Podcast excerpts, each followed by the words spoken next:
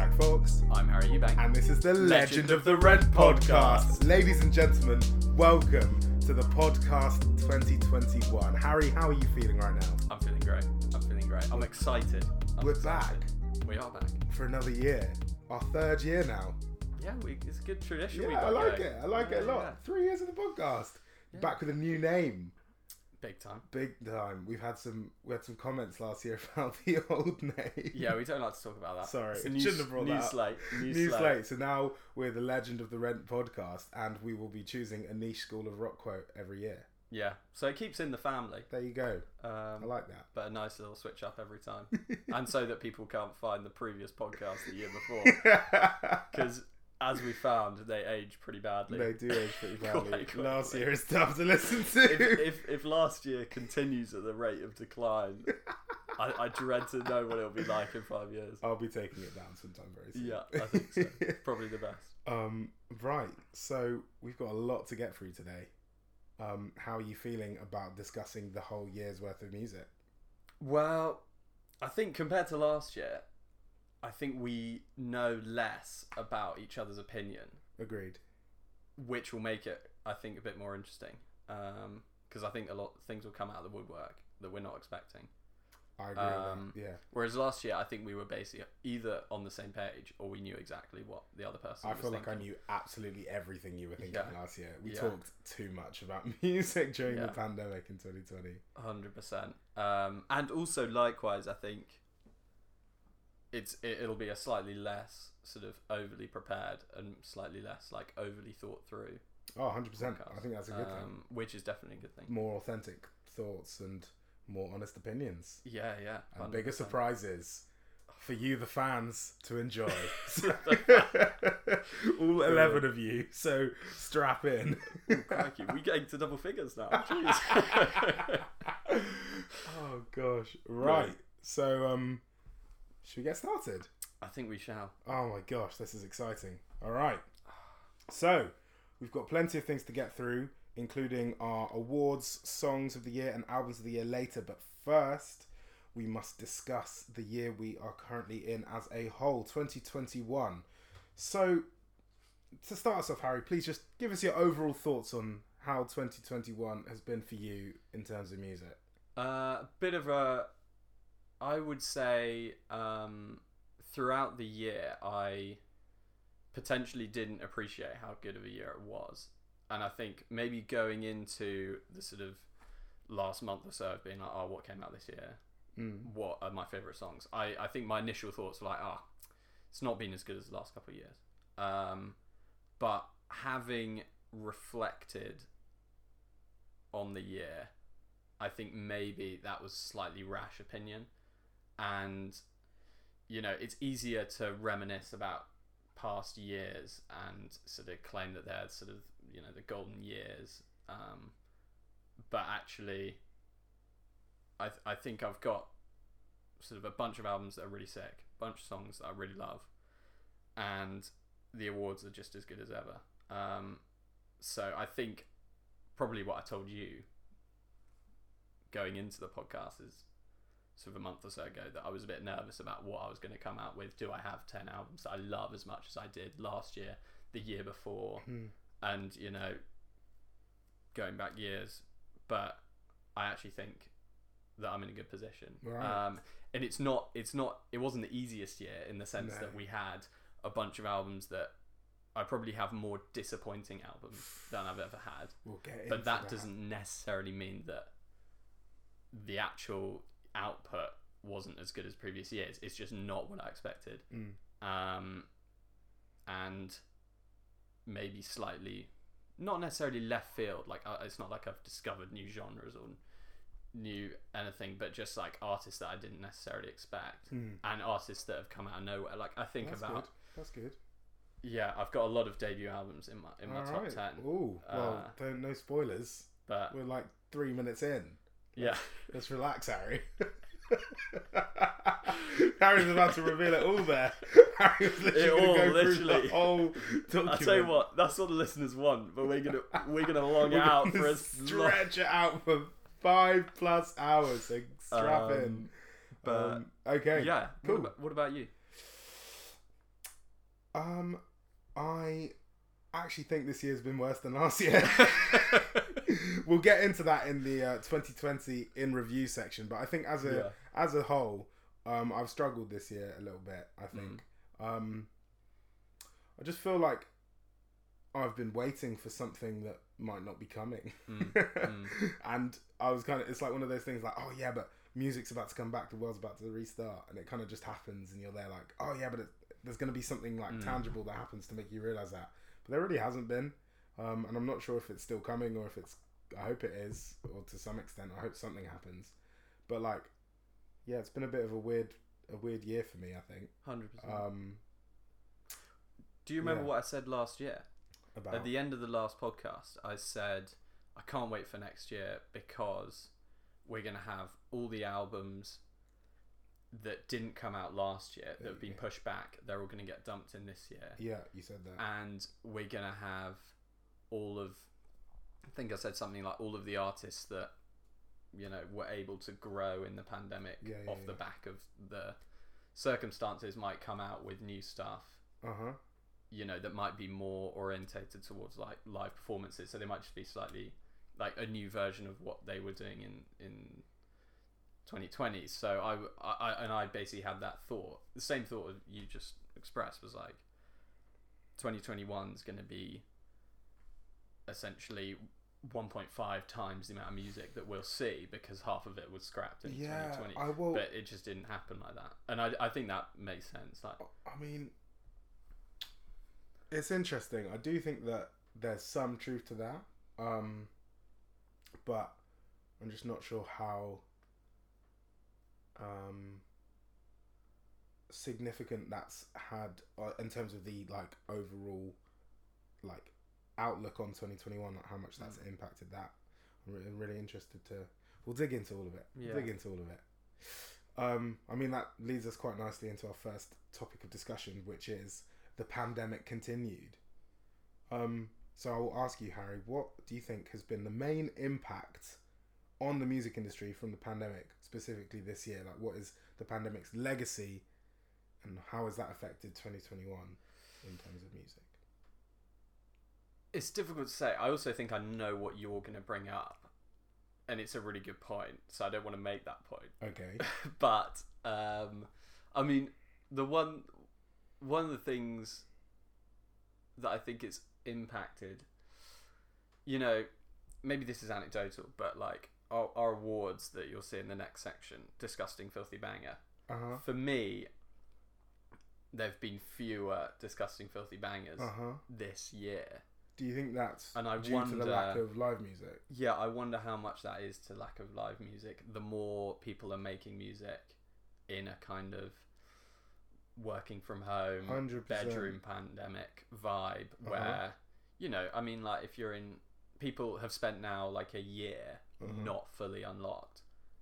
People are going to be have a better tendency towards listening to sort of more low key tracks, and also artists are going to be wanting to make more low key tracks because of the situation they're living in. Yeah, I think also Um, cer- with but that certain tracks sound different on like different systems. Like I remember recently, I mean we'll get into it, but um, I was out and I heard in a DJ set I heard a Baby Keem track Mm. out, Yeah. and um, I didn't recognize it considering I'd heard this track quite a lot. It was Range Brothers. Mm. I heard Range Brothers like in a DJ set, and I was there like I've heard that song quite a lot on my headphones. Yeah. I didn't recognize it in the club because I was there like, what is this? This is unbelievable. And then I Shazammed it. I was there like, oh, Yeah. what? And then I was, it just sounded so much better in the live setting. And I think the like when you bring back communal music spaces where people can listen to music and not everyone's kind of operating in their own little echo chamber, um, then you get, you know, more. what are you Yeah, laughing yeah. at? No, what are I'm you smiling at? I'm actually thinking of what family ties would look like at Ignition. I was Oh, literally there like you. Well, as soon as you were like, "Oh, Range Brothers in the club," and I was like,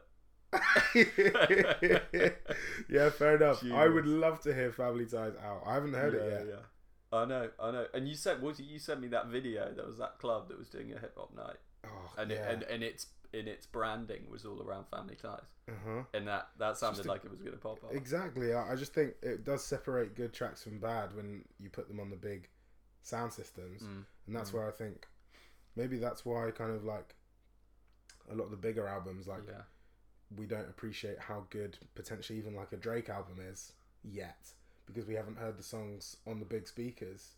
Maybe once you get once you get into the club and you hear "Way Too Sexy," you're going to be like, "Oof, that's that song is pretty damn good." also, that just reminds me that we missed Drake by one day. Oh, why would you bring that up? Well, it's because. I haven't thought about it in a really I long know. time. I didn't realize. So we were we had booked tickets to Wireless Festival, Harry and I, and we booked tickets for the Saturday. And considering I live about ten minute walk from Crystal Palace Park where Wireless was held, on the Friday night, the night before, uh, Drake came out for Future, and we missed him by one day, which Yeah. is really sad. Isn't Didn't it? you say you could hear him? I mean, I could hear the whole festival. Like Megan, the, Megan Thee Stallion was in my backyard on Sunday. Essentially, it was crazy. Brilliant. Oh, Oh. the old uh, the old age pensioners on my um on my street were were not fans. yeah. Well, also I forget that it's not obviously an annual thing, whereas you know for around here, oh yeah, but it will be for the next three years. I've got three year contracts. You're Crystal Palace Park. joking. Yeah, yeah, yeah. Isn't Crystal Palace Park a lot smaller than the normal? Yeah, I know. That's why it was surprising that they booked it for so okay, long. well I don't play in the old age pensions because Yeah, because if I was them, with my original thinking, I'd just be like, oh, it's a year, like it's Yeah. just a one year. yeah, But if but it's going to be oof. three years apparently. But we'll see. Things change. well, that's more of a reason to go back next year. Well, there you go. Perfect. Anyway, um, so yeah, any other kind of uh impacts that the pandemic's had on music this year? I'm not sure. I mean, uh, were you going to make your point on live performances out of interest? Because I, Which I- point on so because I remember we had a discussion mainly after the festivals we went to, and you pointed out that Oh yeah, yeah, yeah. The artists that are big. Oh yeah, there you go. Yeah, definitely. Did- this is did- something was that, I thought. Yeah, I wasn't actually going to mention that. I'd forgotten about that, but thank you for reminding me. Yeah, literally, I think that having Harry and I went to two festivals. We went to Strawberries and Cream in Cambridge, and we went to Wireless. Mm-hmm. Um, and I also went to All Points East and what was the other one? Yam Carnival. And seeing certain artists that have blown up over the course of the pandemic. Well, won't name names for now, but um, seeing certain artists that have blown up um, I find it really interesting to see like who's so obviously good performers and who's not. Certain people just basically just sing their tracks back like word for word, no kind of performance, no crowd hyping, just kind of going back and forth on stage and expecting the the, the song to carry the crowd, whereas that's not how it works. And you go see someone like Stormzy, you go see someone like Skepta, you go see someone like I don't know anyone that's come up before and that's had to work the live circuit in order to become the big artist that they are. They know how to work a crowd so well and they build it. But even people like Dave, Dave really hasn't had that kind of live music training to work a crowd like Stormzy can. And as a result, I think that a lot of the live shows are suffering or have the potential to suffer even more. yeah, yeah, Yeah. It's interesting you bring up Dave as well because he's like he's not an artist that you initially think, but obviously it's it's just like he's had two years of that he hasn't been able to perfect the craft, especially Mhm. on the big uh, stage that he's now starting to perform at. Mm-hmm. Um, Like it's Yeah. crazy that Dave next year will, well, he's headlining Reading, really, which is like second biggest in the country. Like, how's Wow. Dave gonna control that crowd? Like, yeah, it's true. when he hasn't done all of the years of like going up and up and up the stages at those kind of festivals. He'll just bring out Alex again. well, that's the thing. It's like you you can rely so much on the songs, right? yeah, But you can't 100% rely on the songs. It's true. Like the best artists will make their album tracks be the best live performance you've ever seen. But I feel like a lot of these people don't have the power to do that. I just yeah, I'm a bit worried about it, especially in the UK rap scene. I think beyond that, you know, I think the bands will be fine. I think certain pop stars will be fine. Um, but I think especially the rappers, um, they have the potential just to limit themselves Yeah. by not perfecting their live craft. Yeah, I think what was quite interesting as well about Wireless is that a lot of the rappers and the drill artists were essentially just bringing, you know, the boys Mhm. onto the stage. Mm-hmm. And it, it's a similar thing where, like, you know, Stormzy, it's all very like, admittedly higher budget, like, but all of the hype is built around sort of backup dancers and Mhm. sort of like proper choreography. Mhm. Whereas like, you know, I'm not sure whether having a mate in the back when Yeah. you know they're not really. They don't know what to do as well. It, it, it's all just feels very amateur. It feels Whereas so like amateur. when you've got unless you do unless you do what Kanye did at the Brits Yeah, and bring out everyone and like have flamethrowers yeah give people flamethrowers gives people something to do but just having having your mate in the back wearing normal clothes Yeah. like kind of just looking like a crowd member on the stage that's the thing it just it doesn't um, really suit the vibe yeah. I don't know how you fix that though rather than these guys just doing more and more performances I guess. That's I the mean- only thing that they can do. because obviously you work with artists. Do you you know i mean you know do you provide support to artists regarding their live shows in the Um, same way that you seem I, as far as i'm aware you sort of yeah provide support in the studio? Yeah, yeah, no, can do for sure. You know, um, especially like vocal coaches and stuff, labels, and also managers. Managers and labels kind of like will work Mhm. together in order to make the live show as best as possible. Because end of the day, like a live show will promote an album, so it's in the label's interest to to help that go well as well. Mhm. So, um, uh, so yeah, that's going to be interesting to to see how it goes. Really, I wonder if you can hear those dogs in the background. yeah i was going to say that's why we're That's why it was a bit awkward for a second there. My neighbour's got dogs and they just started barking, so I wonder if we'll be able to hear that. Anyway, Yeah. we should probably move on. yeah um, um, any other effects? What did I put down? I said, yeah, I thought there were actually interestingly there was a lack of new artists launching. You know, new with the with a couple of big exceptions, Mhm. obviously, which we'll talk about later. Like you're just kind of like run of the mill like emerging artist. I don't think we got that many really like people that we can see that will start to take off a little bit in 2022 and then even further in 2023 like i don't Mhm. think that those artists at the beginning of their career were that prevalent it feels like they they're the same artists that have been prevalent last year yeah the same artists just have kind of plateaued a little bit and there haven't been that many coming through underneath them and Mhm. those artists haven't necessarily taken it to the next level yet they're just operating on the same platform yeah don't know what that is. Maybe that's live as well. Maybe that's you know them not being able to bounce their music off with enough people, so they're just kind of a bit stuck musically. I don't know, but I thought that was really interesting as well. Um, and then my last point about the pandemic is it feels like um, a lot of the like bigger A list artists, a lot of their albums came out this year. You know, We'll talk Mhm. about that later. Um, but it feels like a lot of the slightly smaller artists who probably rely more heavily on touring income Mhm. have still pushed their albums back because they know that they can't tour off the back of it. I think that there Yeah. are still some in that kind of like lower middle range albums to come because they just need the tours so much. yeah Yeah. Um, I mean, people are still touring. Like people are back on tour there this year. I know they, they yeah Um, they are, but um, but is that sort of like almost year, you know, years and years ago tours that are now only coming through, rather than people doing new tours? Exactly, that's the thing. It's like the tours have just backdated. So like all these tours that are happening, like we went to see Rena Yeah, last it's true. month, and I was listening to the podcast from last year where we mentioned how we booked Rena for November 2021, and like that, we've had those Yeah, tickets for like God. a year and a half. Yeah, Um, yeah, and so yeah, those gigs are happening. But in terms of the the art, if you're launching an album and you think oh your tour's gonna be in a year, like you just push back your album until Mm. where touring's closer because then you can tie it all nicely together, tie it into festival season, tie it into all that. Like I just feel like those those artists that really rely on it a bit more um, are yet to come. And so I hope that happens in 2022. yeah. I really hope so. Really, really hope so. God. Oh gosh. Well, I feel like that leads nicely into our next section Mhm. which I've titled the big albums this year.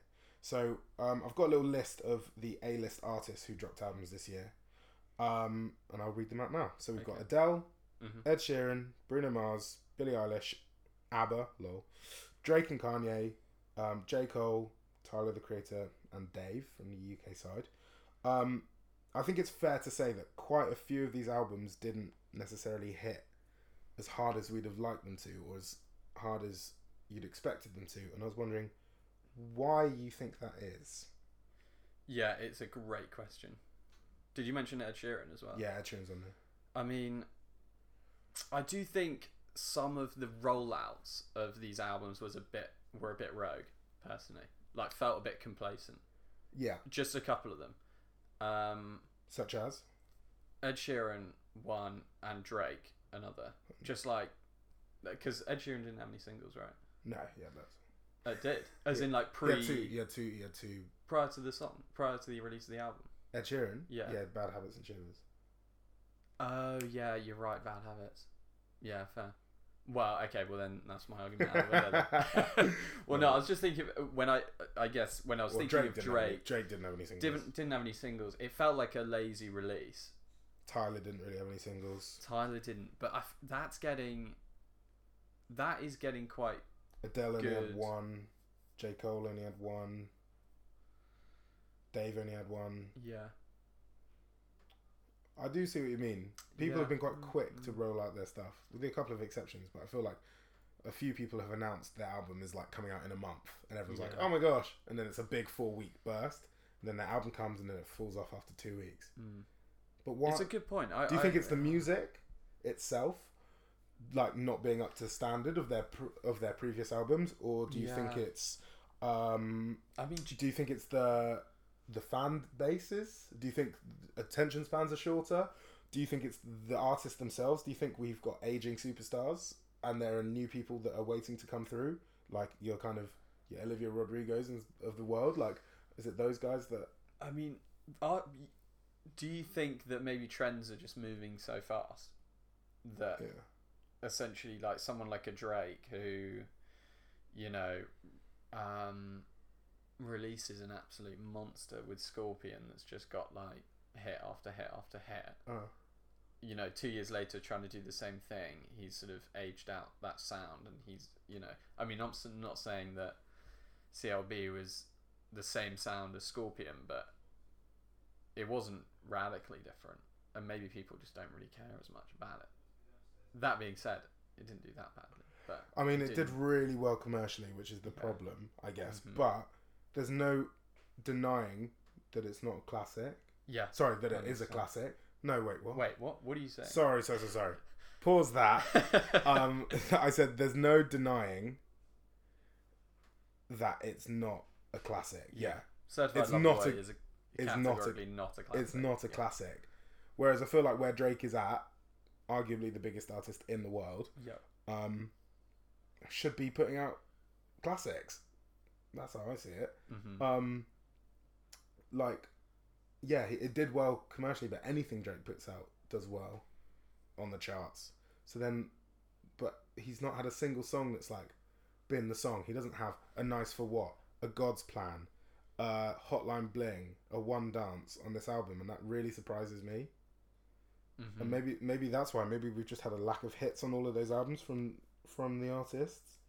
Um, but is it the artists? Is it the fan bases? Is it the songs? I don't know. One thing I will say, and I've just thought of this, and I don't know how relevant it is, but for for quite a while now, we've had some al- some serious albums that are like clearly just trying to get the numbers. They're long winded.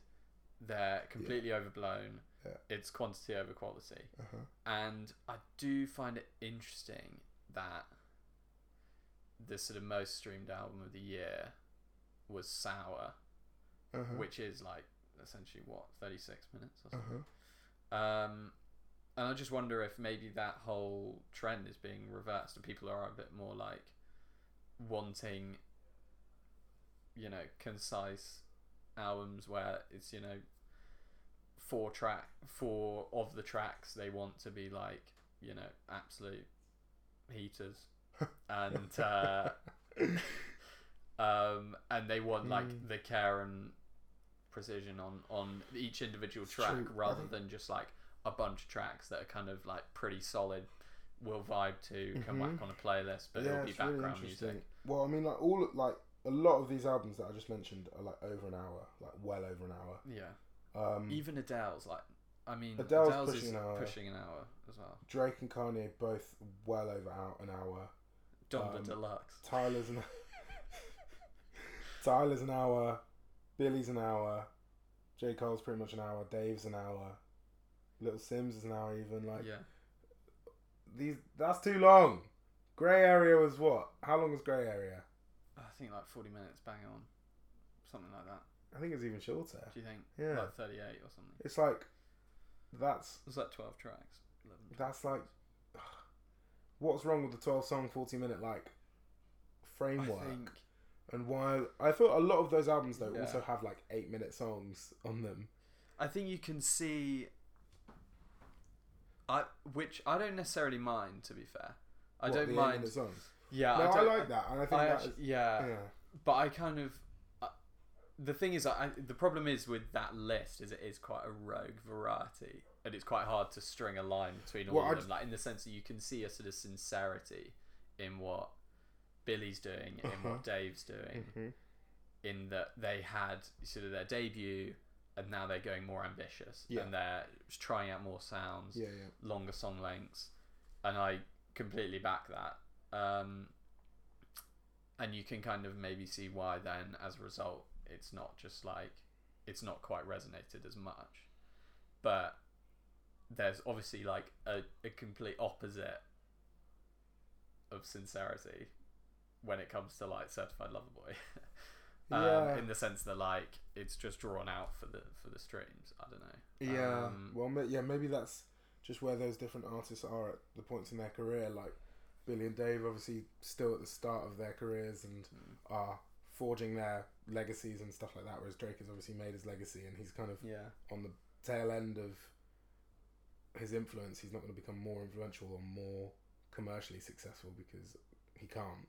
Um, so then, where do you go as an artist from there? It's a good point. I mean, that's that's the that's what I do worry about Drake, is that he's reached the top, and if you look at other artists that have reached that peak, they either go one of two ways. In Mhm. my sort of experience of listening to music, and Yeah. one is that they just like w- try and hold on to that massive following that they've got Yeah. and just go as sort of like diluted and commercial as possible Uh huh. or you know they use that platform to make something fairly left field knowing that people will take the time to listen and have the patience to listen because they're fans Uh huh. and you know we've got like Kanye Beyonce Mhm. with her late albums Mhm. Jay-Z 444, um, Bruno Mars even. Bruno Mars, uh, etc. Whereas you know there have been countless artists that have just sort of des- Ah. descended into sort of unfortunate into unfortunate territories. But I just don't see Drake making anything artistically credible again. Personally, that's the, it's such a shame. it is such a shame, but I just can't see it happening. Yeah, yeah. I mean, I just wonder what headspace he was in to make. If you're reading it, this is too late. That's the thing. It's like if you can make that and it be that, that album's not that commercial at all. It's just got bangers on it. Don't get me wrong, it's It got bangers on it. But like, it's not like a.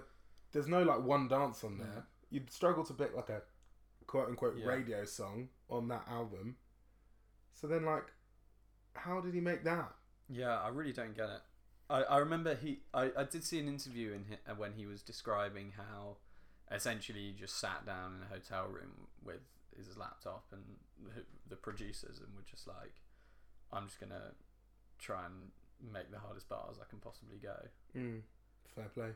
And he succeeded. he It's- succeeded. And it, it's That's absolute, great. and it's absolute class. I think. Um, I think. yeah. Having spoken about this now, I think that potentially the reason that I think is probably the most likely for all of this is I think artists are too disconnected from their own fan bases at the moment, and they're Really? too kind of in themselves. Mhm. So they make music. They make music that like they think is good because they don't really have anything to to judge. They they can't.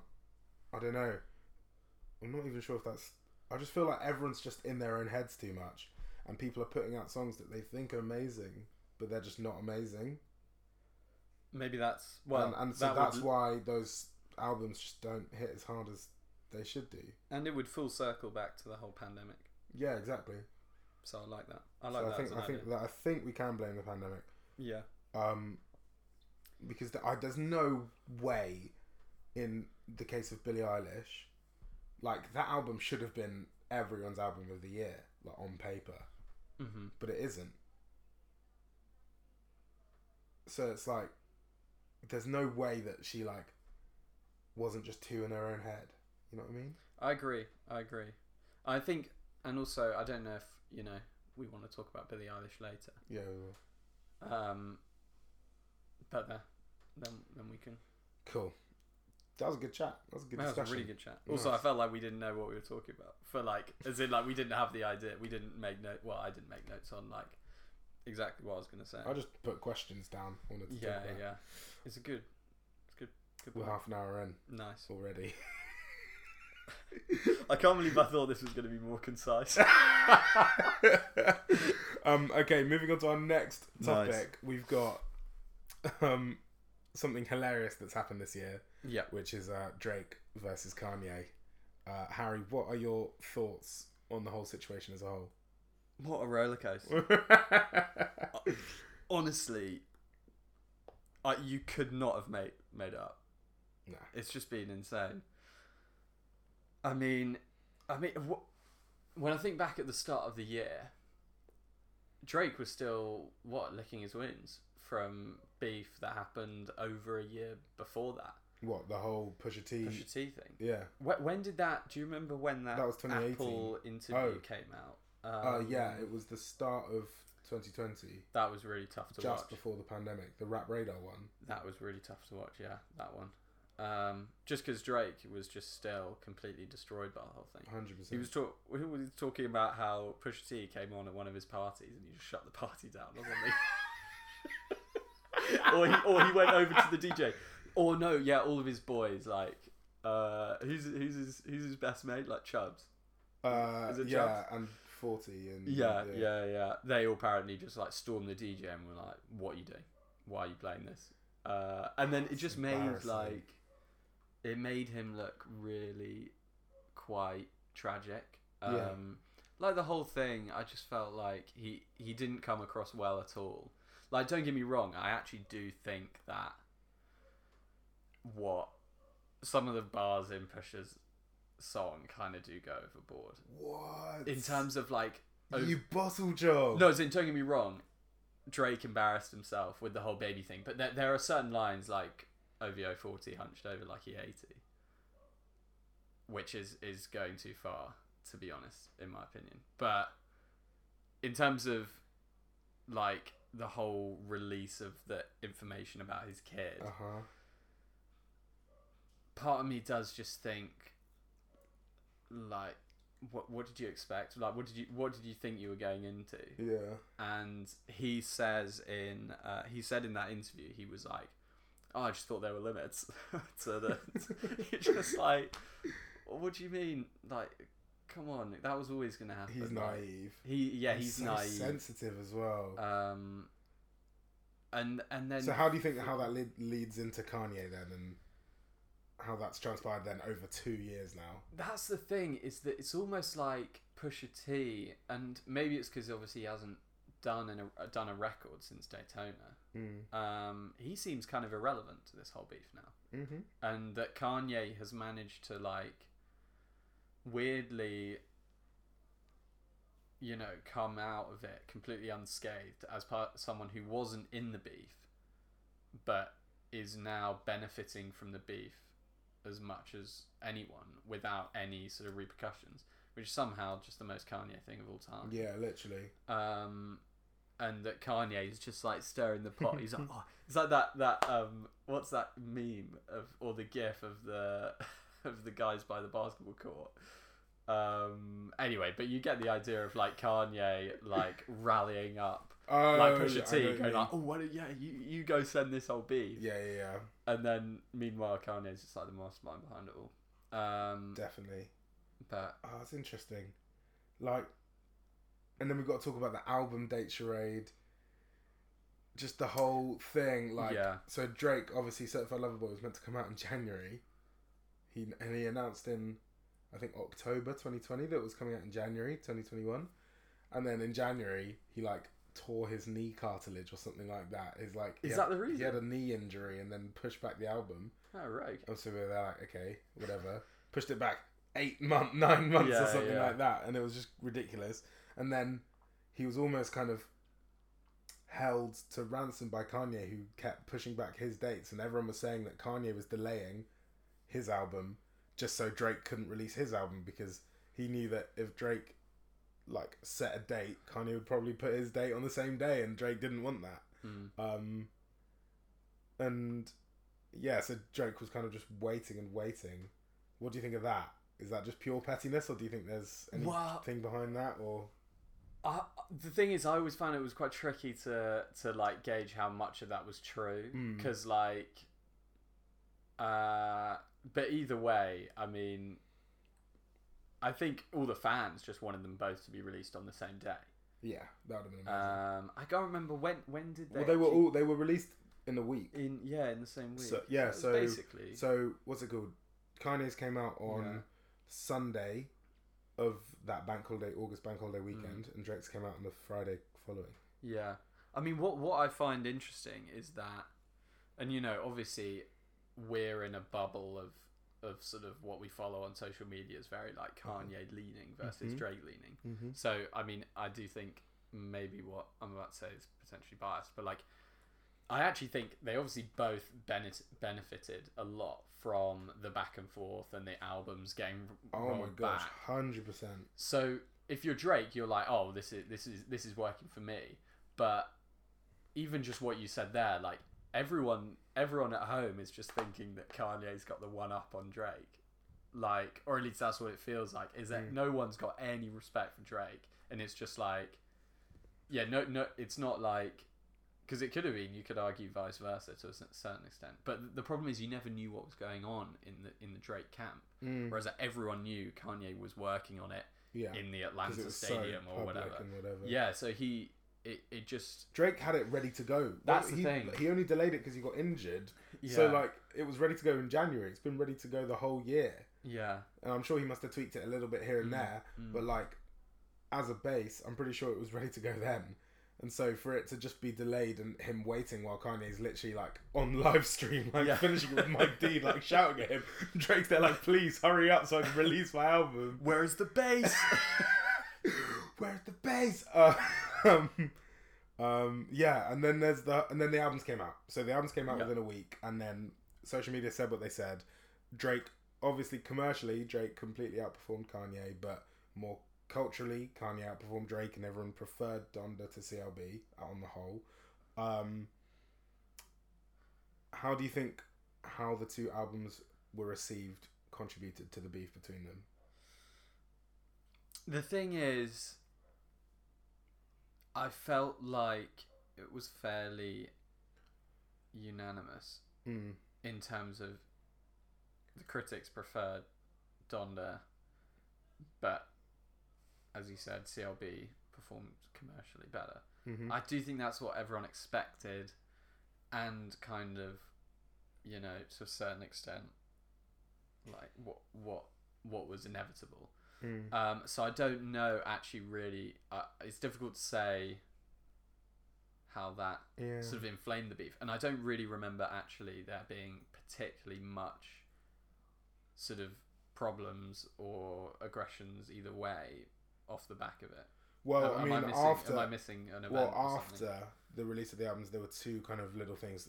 Kanye leaked Drake's address, Of course. um, which happened, and then in response, Drake leaked "Life of the Party." um, what are your thoughts? the thoughts? worst comeback of all time. Again, it's just like genius. Like you couldn't make it up. Where like everyone's there. Everyone's response on social media was like, "Wait, so Drake's response to Kanye was to release a song that's better than anything off Certified Lover Boy." um, and yes, I, I do remember that because I remember then Andre 3000 obviously had to come out and be Uh-huh. like, I'm I love both Drake and Kanye. I swear. Uh, that was great. That was quite. I remember Kanye's made a comment about. I mean, what do you think about, you know, releasing Drake's address? Like, it's I a mean, bit weird behavior. It is weird behavior. I don't really know why he did it, but also, it isn't that deep. Yeah. like so I've been to Toronto now, and so I understand the city a little bit.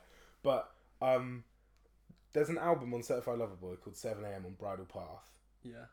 Drake's house is on a road called Bridle Path, and if you go on Bridle Path, it's a long road, but there is one one hundred million dollar house on it, and you're like, okay, that's Drake's house. It's not a big secret. Yeah. a lot of people, everyone like that I spoke to knows where Drake lives because it's just like it's a hundred million dollar house. Like Mm-hmm. it's very difficult to to hide.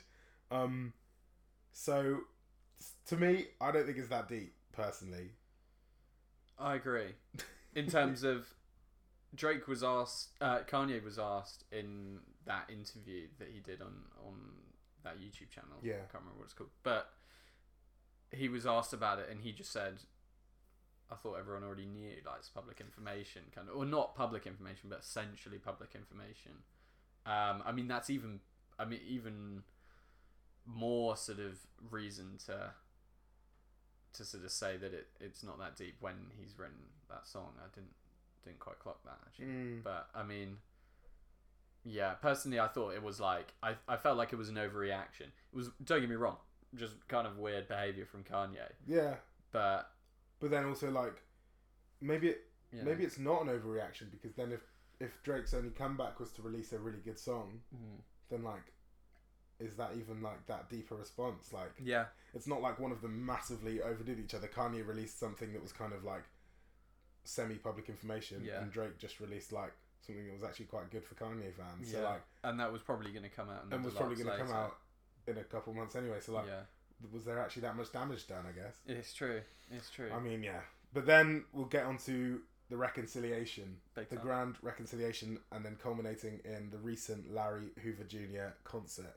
What are your thoughts on them making up? that was special. Yeah. Uh, yeah, really special. I mean, firstly, those photos of the two of them. Uh, was it Drake's house? Uh, yeah, I think it was Drake's house. Honestly, that looked like a kind of high school reunion of like almost as if like the biggest legend from like Dulwich Prep School in Cranbrook met up with like the le- biggest legend at you know your Dulwich Primary School, a and then it was like horrible at- at, like some sort of like school disco, and then they were like make, doing selfies. I mean, it was so criminal, Yeah. but also at the same time just absolutely hilarious. yeah. Um, and the, the quality of the photos, they were taken on like a calculator or something. Like, it was so right. And then the concert. And then the concert, uh, I really loved. Like Yeah. it, I'm, I'll, you know, it, it's it's a special memory. Like everyone wants to see Drake and Kanye. Like the number of people whose favorite artists are Drake and Kanye. Is Like they go hand in hand in many ways. Like Absolutely.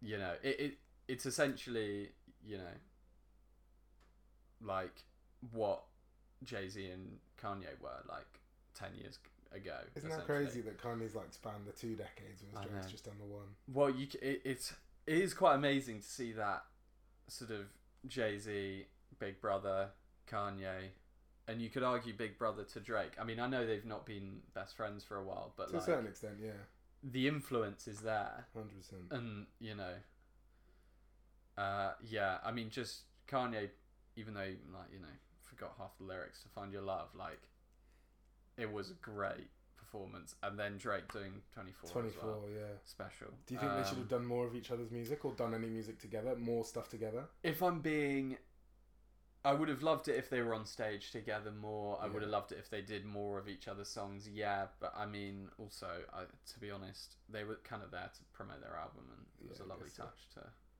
to do each other's songs. Well, no, they were there like, to free Larry Jr. Harry. Yeah, but I mean, apart from apart from the clothes, that wasn't really mentioned at all in the concert. But yeah, um, Fair enough. yeah. What did you think of the concert? Yeah, it was really nice. I mean, it made me think like, was any of the beef real? Hundred percent. yeah, As in, like, I it makes you question it though, to a certain extent. I think the beef. It depends what you mean by real, because I think it was real, but Do you I mean, think? I just think no, they do you think it's just it that much. like it? All to me, Mm-hmm. it would have felt like beef if Drake and Kanye had bumped into each other in public and thrown hands, and Yeah. like security had to break them up. But it feels like they just didn't see each other for like two years, and then the first time they see each other at a party, they make up because they were they've always been friends. Yeah, yeah, yeah. You know what I mean? But they've ha- always been yeah. they've always been close. They didn't see each other for a while, and they and that's when Pusha T happened, and Drake's there like, what? The last time I saw Kanye, we were cool, and now he's done this. Why is he doing that? And then they don't see each other for two years after that. They just start like all these little things start to build up, and it's like you don't ever get the chance to like clear the air. If they Yeah. bumped into each other in LA somewhere, and then like gone at each other or like said stuff across and there's like a video of them like getting dragged out being like I hate you or something Yeah. like that like that'd be different but it literally feels like the first time they got they they saw each other at an event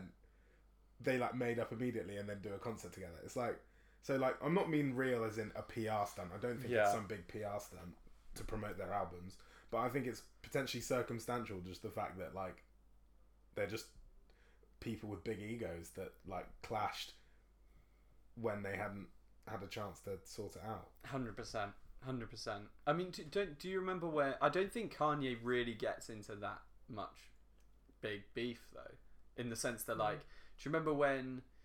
I swear he's had beef with Kid Cudi. They've made a collab album. He's had beef with Jay Z when Jay Z didn't rock up at his wedding. Mm-hmm. They've already ma- they've made a collab album. They've made up. Um, I think I think Kanye's beef really. I mean, looking at that history, kind of stems from people that he actually really cares about. Whereas, like, maybe that's just the difference between US and UK beef is that, like, you know, when it's like, was it Headie One and Tion Wayne? No, who Yeah, was on yeah, the? The were plane. they they on the plane? Yeah. yeah. I mean, that's serious beef. Uh-huh. That's actually like almost worrying beef, where I don't even want to like. I don't Well, even guess want to 90s American, contribute. the to that. nineties American rap beef was legit. Like Oh, the, don't get me wrong. Yeah, the, yeah. The West Coast, East Coast stuff. Um, but I think maybe nowadays that like when rappers are, especially in the US, like the rock stars, mm-hmm. it's a bit less kind of Dangerous. boots on the ground, like you know, yeah, kind of like genuine. Stormzy, Stormzy pulling up in a Lambo truck to Chip's yard. Kind Yeah, of yeah. I mean, maybe less when it's Stormzy. he- He's there, like you just need to put Billie Eilish in front of him, and be like, Stop it! oh my gosh, niche reference. Yeah. Um.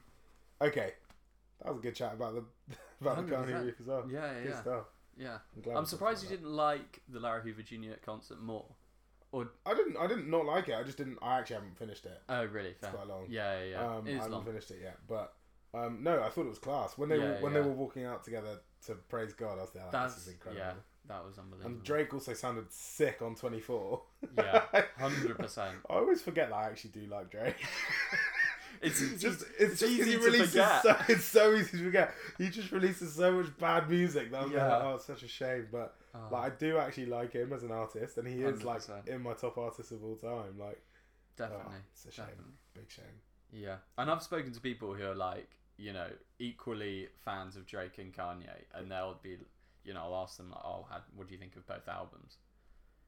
And they'll be like, yeah, uh, it was a shame about Certified Lover Boy.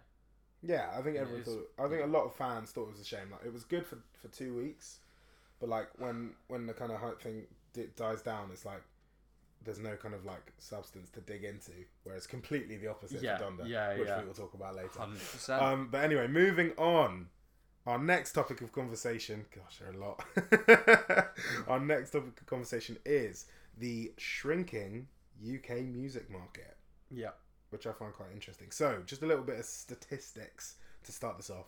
Um, in the last five years, the UK UK music has gone from seventeen percent to ten percent of the global music market. That's a forty percent decrease in the last five years. Why do you think that's happened? Well, the only thing that I can really think of is just that, like, all the other sort of markets around the world are just seem to be kicking off a bit more. You know, whether it's like Really? K-pop, whether it's like Afrobeat, Mm-hmm. um, reggaeton music, Yeah, I completely. like I- all the all these all these genres that are kind of like, you know, so then why? Why why Which- isn't the UK why isn't anything in the UK kicking off like that at all? Because it's not even like it. You, I'm not Yeah. expecting the UK to grow its percentage, but mm. to go down forty percent in five years Yeah. is significant. And so, why do you think that's like?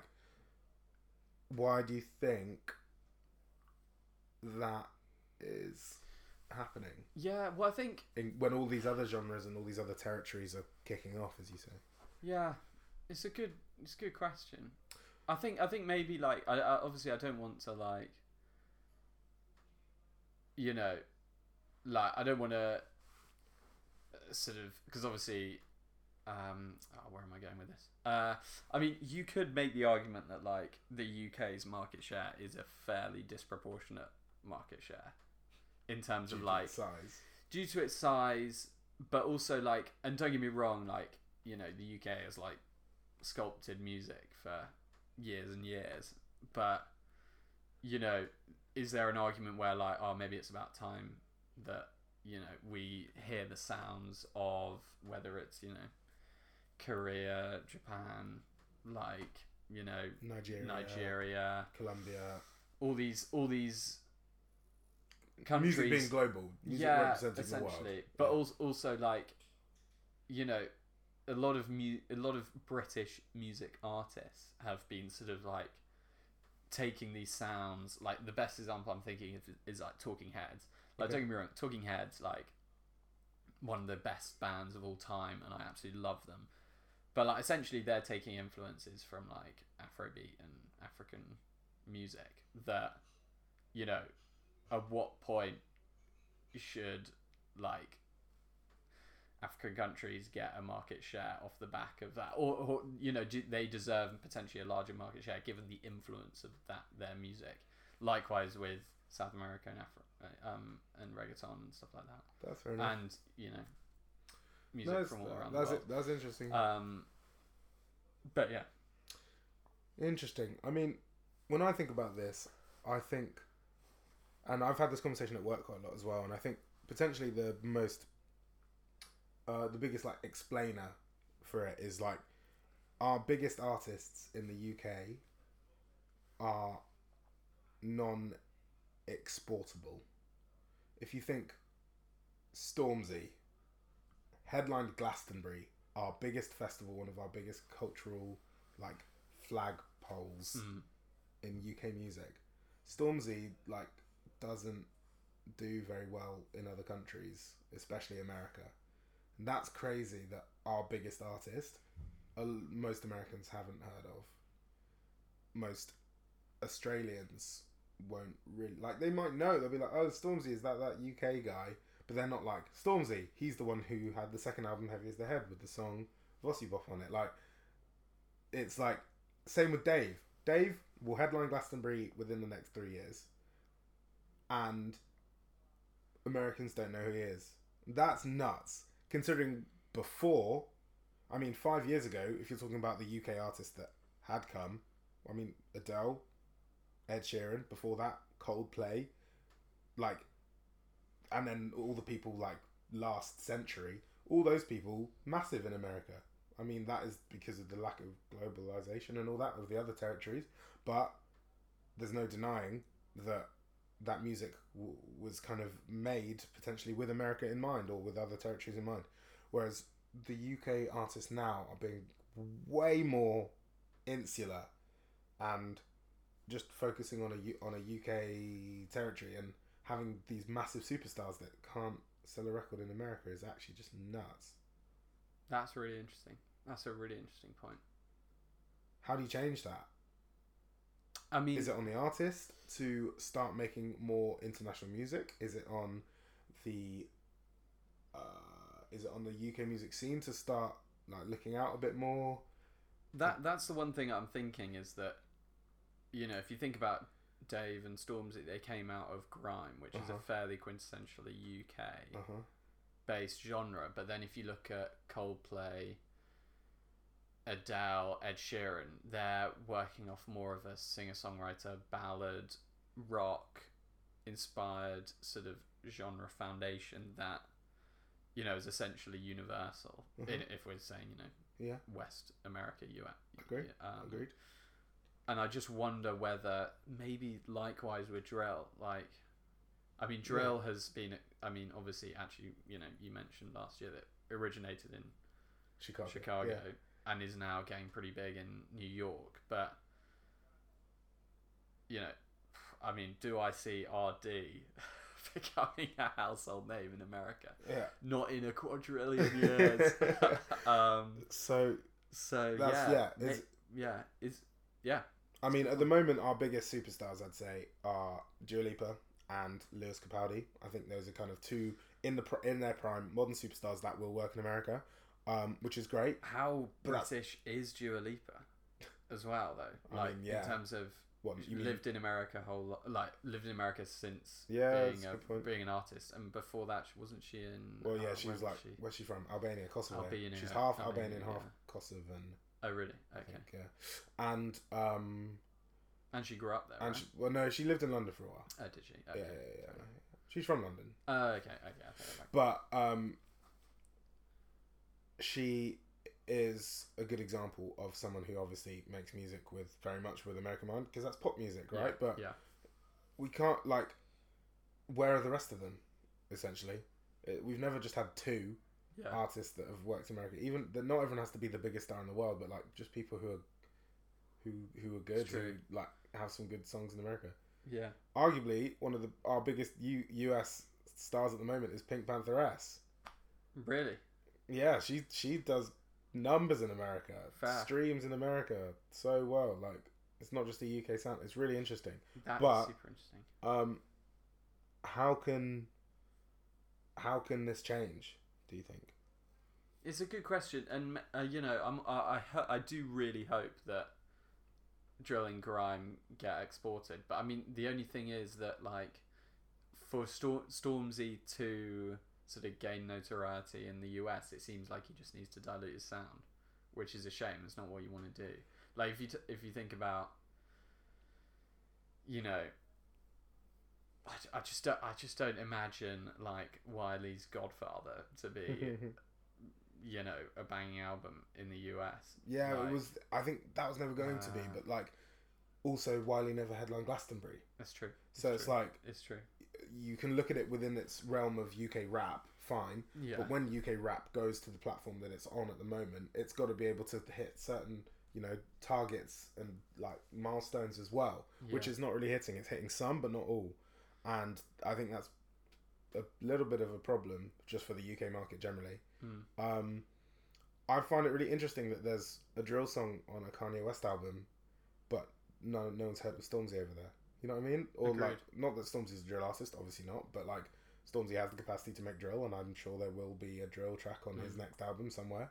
Um, I just think but- in America people think of Pop Smoke when they think of drill. yeah, exactly. And and I mean, you say there was a drill track on the Kanye album, but there was also a Pop Smoke interlude. Uh, so I just wonder, like, I wonder whether like people in America even know that drill's kicking off in the UK. I mean, oh, they must do. yeah, Body worked. Body did well in America. Fun fact, really. because of ArrDee. I'd love to see that kicking Because off of with some Americans. Really, you're Uh-huh. joking? Oh, it was that was the lyric that Fair got play. there. You seen the state of our body?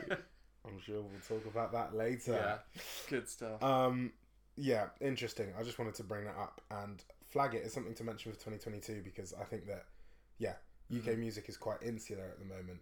People like, it feels like all of these artists are like fighting for these UK prizes. Like, oh, Yeah, I want to yeah. get a number one song in the UK. I want to get a number one album in the UK. And then it's like you just zoom out and it's like, oh my gosh, it's the biggest like like mountain, and you realize Yeah. you're fighting over like a penny, like in comparison to the little to the massive, massive thing that's beyond just that. I find that really interesting. yeah, hundred percent. Um, and so hopefully that will change, basically. Yeah, Yeah. fingers crossed. Yeah, it's interesting one that has that only come up this year. Yeah, really. this this thing came out like was it was it was like an article that came out like four or five months ago. Ah, okay, okay. Interesting. Right, should we move on? Yeah. So, a couple more topics to talk about.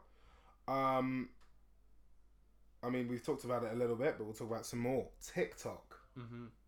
cementing its legacy. So last year we talked about TikTok being the kind of breakout force in the in the global music scene as being such an influential thing, um, and it had quite a specific role, and I feel like that role has, you know, um, changed in the last year to to be more in the music industry, and I'd say that now it has become the dominant force in music. Mm. I think that's fair to say. Um, what are your thoughts on this? Yeah, I think what is I think what's most like profound is that I remember you banging on about it last year, and I was kind of like on board with it, but I hadn't really seen the The evidence. the actual evidence for Yeah. it. Um, but PinkPantheress coming through actually just like knocked me for six in that she's sick. Uh, she's got a unique sound and it is so TikTok. Mm. It's a joke. Um, and so I think that coming through, I mean, because it, you know, it's easy to say like, oh, there, it, it's a new avenue for artists, but then if the artists just you know sound the same as they did before, or aren't very good, like it's a bit like, well, this is just a new medium for the same thing that's going on.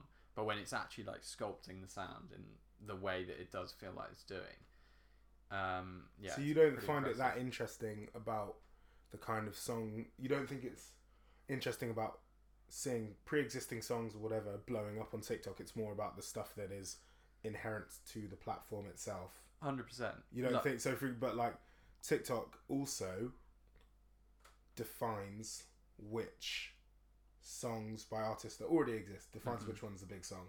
Yeah. Like for example, let me think quickly.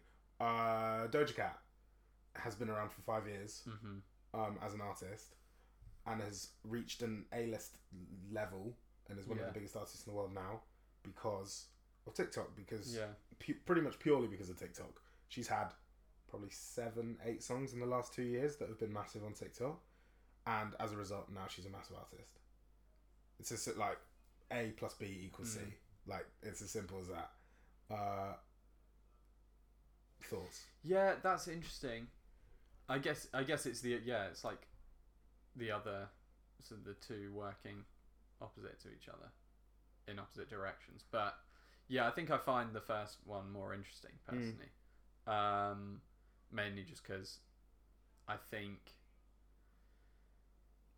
the influence of TikTok in terms of what what becomes popular Mhm. sometimes I think I don't think TikTok come has a great formula inverted commas as to deciding what's good music. Whereas for some reason, I do think what's quite interesting is like the music that's created almost like through TikTok as a kind of like cultural medium. Um, in the same way that like Pink Panther has like popularity through TikTok rather than like popularity by TikTok, if that makes sense. I'm trying to, you know. I know what you mean. I see what you mean. Um, but I maybe that's just because I don't really like Doja Cat that much. But, well, I mean, I'm gonna yeah. I'll But take I'll take a, I'll take another example Yeah. then. I think one thing I find really interesting about TikTok is that you say that it doesn't have a good formula in creating good music, but I actually disagree with that completely. I think Huh? that it gives a platform to music that doesn't you know fit in within the normal realms of commercial music and gives it space and gives it time. You know, back in the day when there's like all radio, the radio DJs had a specific brief of the kind of music they would play, and they would play a certain kind of song. Whereas now TikTok, no one decides but the fans, and therefore it's quite an accurate reflection of what people want to listen to. I find it really interesting. Um, this might be the only time I mention him in this podcast, but Sam Fender, um, on his song "17 Going Under," had a viral TikTok kind of a part of that song went viral You're on TikTok and that led that song to being a top 10 UK single. The only reason that song got in the top 10 it, it had been out for months and because of a viral TikTok trend the song got in the top 10 in the UK That's mental. and that is the least TikTok sounding music you can think Yeah. of but that's a really good example of you know the music that is pre-existing but then Yeah. can still find success through TikTok That's interesting. Okay, I can get on board with that. Even though I don't necessarily love Sam Fender, but as in like I, I get on board with the idea that it's sort of the democratization of what Uh-huh. becomes popular, yeah, which is weird given if something's popular that's democratic in it in of itself. But at least it's like not always. I mean, it's, less if radio. It's less taste tastemakery, I guess. Yes. Um, and yeah, I like that. I think I think mainly, to be fair, my hesitation was potentially based on you know, I think in the past there's been a lot of chat. I know you've said it around like shrinking intros, shortening of songs, like condensing like was. things. I feel like But that's maybe such that's a not- 2020 thing. That's not happening. Like so I. I was looking back at the notes I made on TikTok for the podcast last year, and it was all talking about that shrinking intros. Don't bore us. Get to the chorus. All those kind of things. Yeah.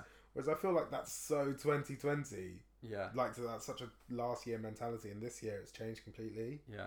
You think like people are being more creative in terms of what they're using for the TikToks and stuff. Just feel like people, Or- yeah. Rather than yeah, I feel like as last year we didn't really understand the, the limits of the platform, and this year like we've got a better understanding of it. Essentially, it's not just about creating something for TikTok; it's about using TikTok to your advantage and spinning something that you've created to work on TikTok. Just Sam Fender. Sam Fender did not compromise or put a lyric in there to work on TikTok. Yeah. He was just telling a really honest story about his relationship with his dad or whatever.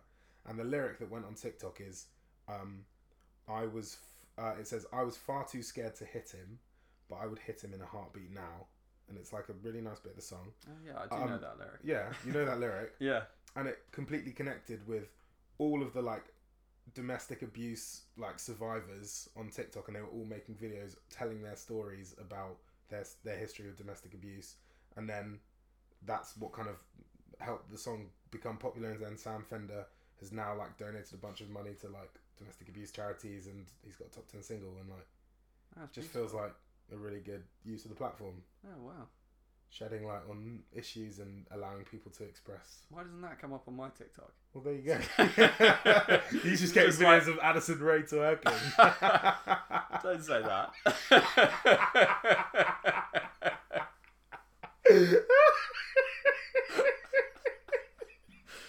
God's sake. That's not true to confirm. But you- yeah, Oh, brilliant. like Brilliant. yeah. So, so do you think TikTok Oh. is a good or bad thing for the music industry as a whole? I've, I think for the most part it's pretty good. Yeah. Mainly because uh, I think my worst nightmare is to sound like that, you know, jaded old person who's like, the world's gone apart. so I'll, I'll, I'll probably keep saying stuff like that. Are you gonna get on board then? Um, I, ju- I mean,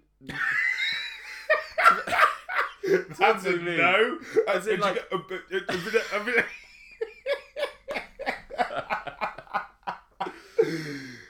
I mean, oh gosh. am I going to spend a lot more time on it? Not really. I don't think so. As in, as in currently in my position, I, I, I it's just not gonna add a whole lot to my life. But equally, I'm not against people that do use it, and I think, I think if anything, if if it's an avenue and a medium for new creators, then I'm all for it. To be honest, um, and as long as I, you know, if it starts going, if it starts becoming a thing where the music that comes out is suddenly like TikTok exclusive, and it's now like there's a TikTok streaming side Yeah, yeah. that I can only listen to music because these Uh-huh. artists are only using TikTok, and it's like a new form of like underground SoundCloud or something Uh huh.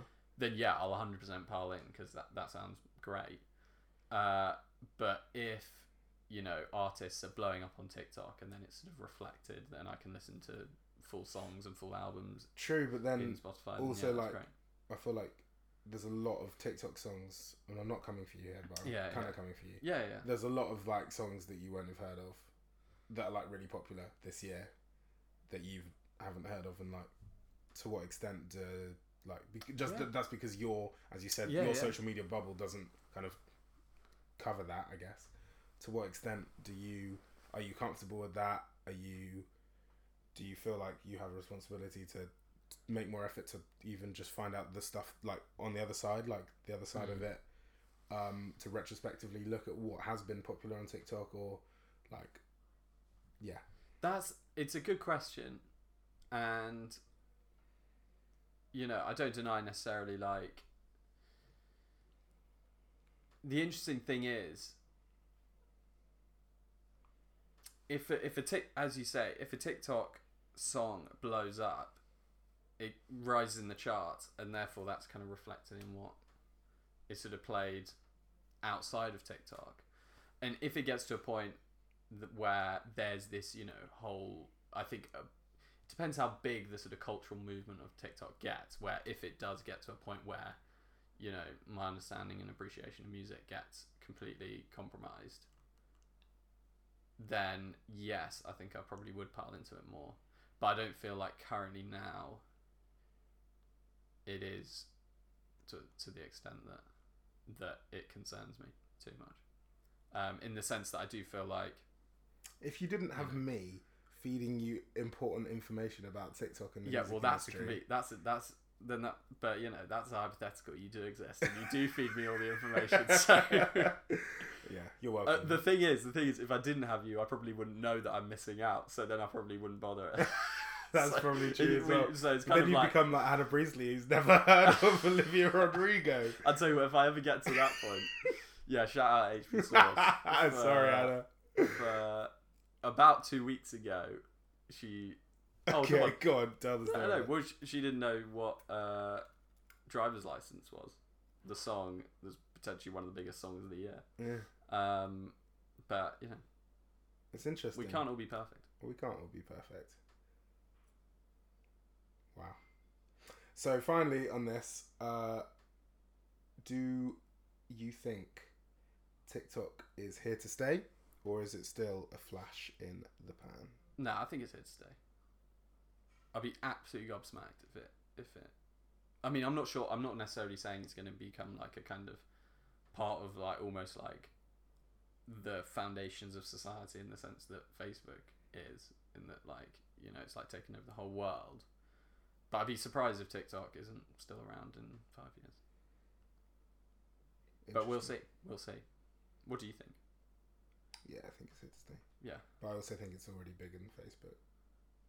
And What in terms of like what the amount of users is it? like it's getting there, Yeah. and like the the yeah, Fair I feel like you're undervaluing how massive it is. Yeah, fair enough. Might be. Oh well, I'm just thinking of like Facebook in terms of like the amount of people that have Facebook, WhatsApp, and Instagram. Yeah, yeah. As oh, a, yeah. as, as oh, like- you mean Facebook is in the company? yeah, so yeah, in terms of like, and you know this whole new metaverse thing. Oh, yeah, it's gonna gosh. take off or take over our whole lives. Like I don't, I Can't don't know. As far as I'm aware, TikTok isn't that level, but Yeah, it'll get there. um, we'll see. Yeah, interesting. Um, Very interesting. cool. All right, That is really cool. that was a good chat as well. Gosh, we're nailing this. Yeah. How how how, how far are we through? An hour and twelve minutes. Okay, that's good. That's good. Cool. We'll try and finish this one in an hour and a half, Yeah. Yeah. um, and then we'll take a much needed break. Big time. Um, okay, so next topic. Um, I'm going to pass over to you for a little bit, Big but time. I've labelled it the Gen Z sound, an expression of teen angst from the bedroom.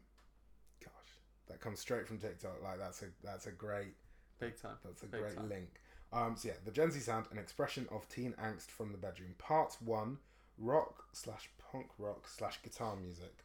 Harry, Big time. what are your thoughts? So, I think over the past few years, um, we've had sort of a rise, not a rise, but we've had like a steady underlying amount of rock music that I don't think has sort of like taken anyone by a huge amount of surprise. I don't think like rock has been on the decline, but you know, it's by no way out of the picture. Hmm. Um, it's been sort of taken over by rap. I'd say is like the biggest genre, certainly in sort of UK and US. Um, but essentially, this year, in my opinion, mainly in the UK, but also in the US, there have been a huge number of rock, more specifically punk rock and post punk, that has essentially blown up in the past few past year. I mean, so last year we had um, IDLES sort of kicking off with a huge album, King Krule as well. But this year we've had Squid. We've had Black Country New Road, Horsey. IDLES came out with another new album. Shame came out with their second album. Iceage, a band from Denmark, post punk band, coming out with a with a pretty successful punk album. Then across the pond, we've had, I mean, Willow Smith out of absolute nowhere coming out with a sort of pop punk album. We've had Machine Gun Kelly.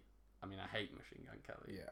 He's an awful musician, but equally he's getting some huge support.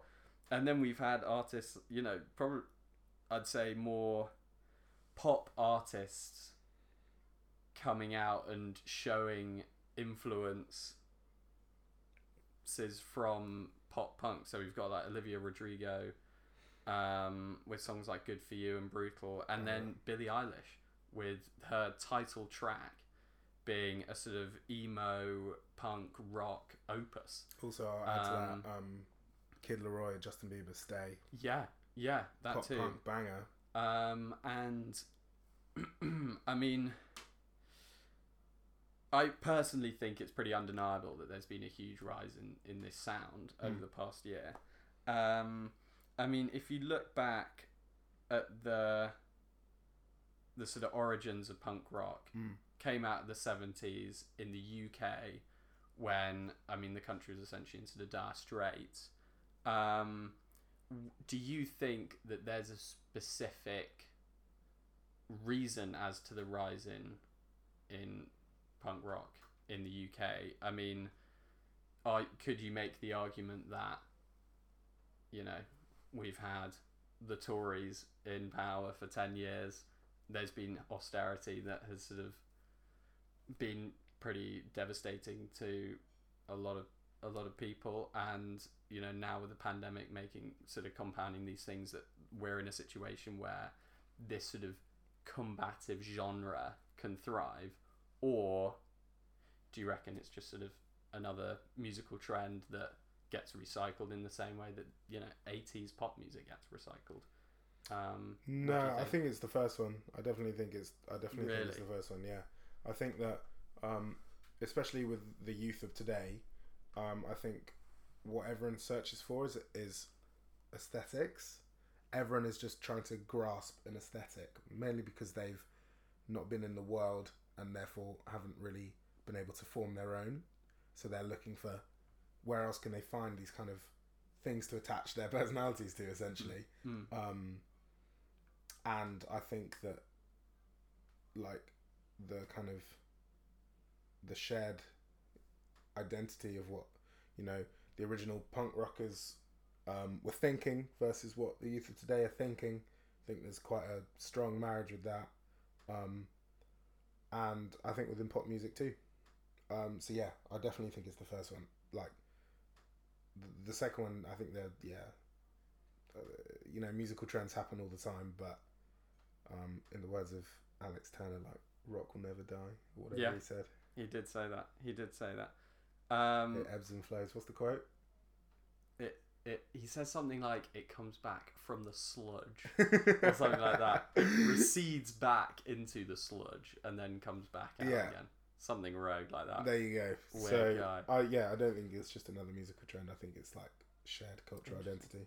do you think that how long do you think it'll stick around for Ah, I reckon we've got a good. I reckon we've got a good couple of years. Um, um, even just the last three months at work, really talking about way more bands. mm-hmm. not just punk rock, but like rock in all its form, like indie rock coming back, um, that was going to be my follow-up all, is- all sorts of rock. I yeah mean, Sam Fender esque rock, all that kind of stuff coming through, and also working on TikTok. There's Mhm. um, there's another track that's doing really well at the moment from a band called Crawlers, who are from Liverpool, hmm female led band, like indie kind of rock band, um, who are really good.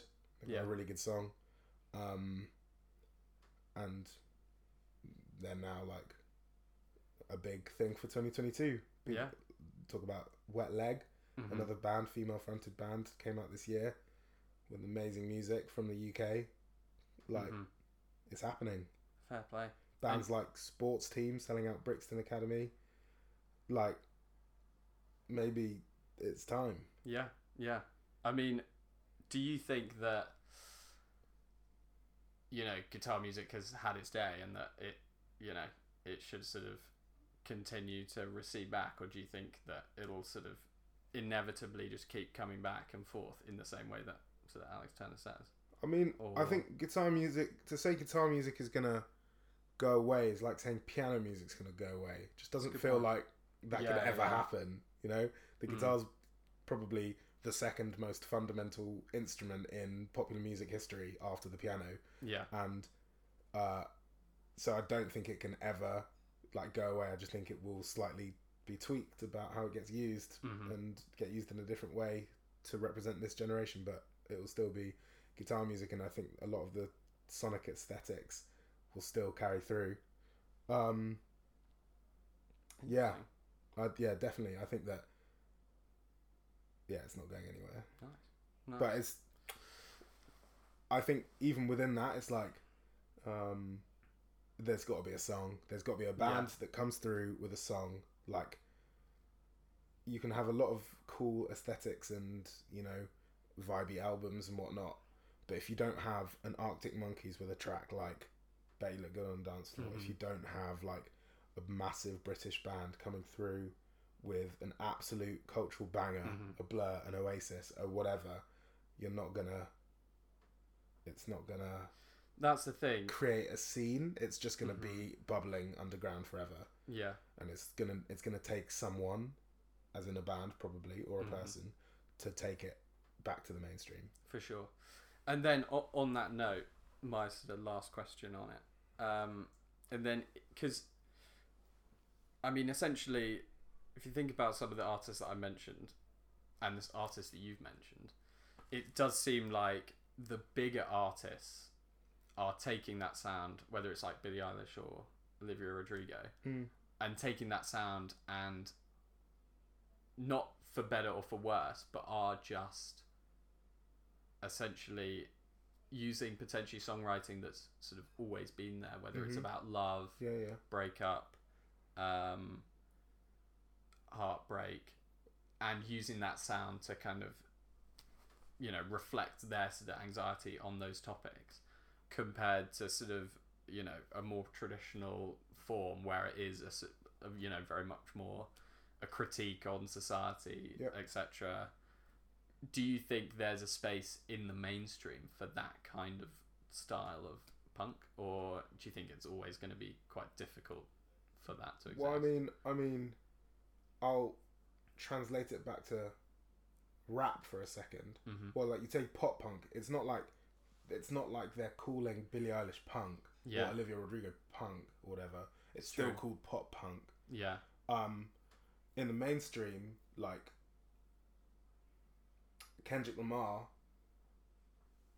makes comments on society within rap music, but he's not necessarily pop rap. There are quote unquote pop rappers hmm who do rap music more commercially than Kendrick Lamar does. yeah, Um, so, and if Kendrick Lamar can operate in the mainstream, well, without being super super commercial, and su- I mean he is obviously massively commercial, but you know what I mean.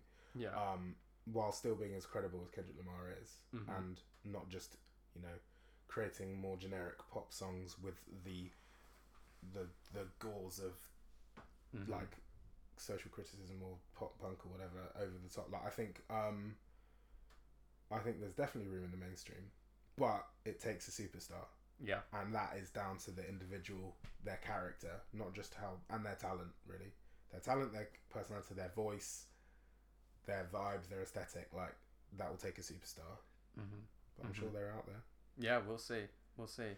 I mean, all those artists that I feel like I mentioned are definitely not, you know, reaching that level of acclaim, and it definitely feels like it's a bit more of a Underground. fairly London centric, Yeah. or not necessarily London centric, but just sort of like UK centric.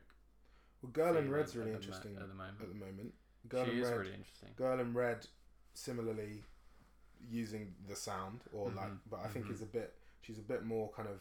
She's somewhere in between the kind of, you know, London centric or UK centric punk band thing, and the Billie Eilish and Olivia Rodrigo side of it. She's Mm. kind of somewhere in the middle. Still very Gen Z, but like still really authentic and really raw.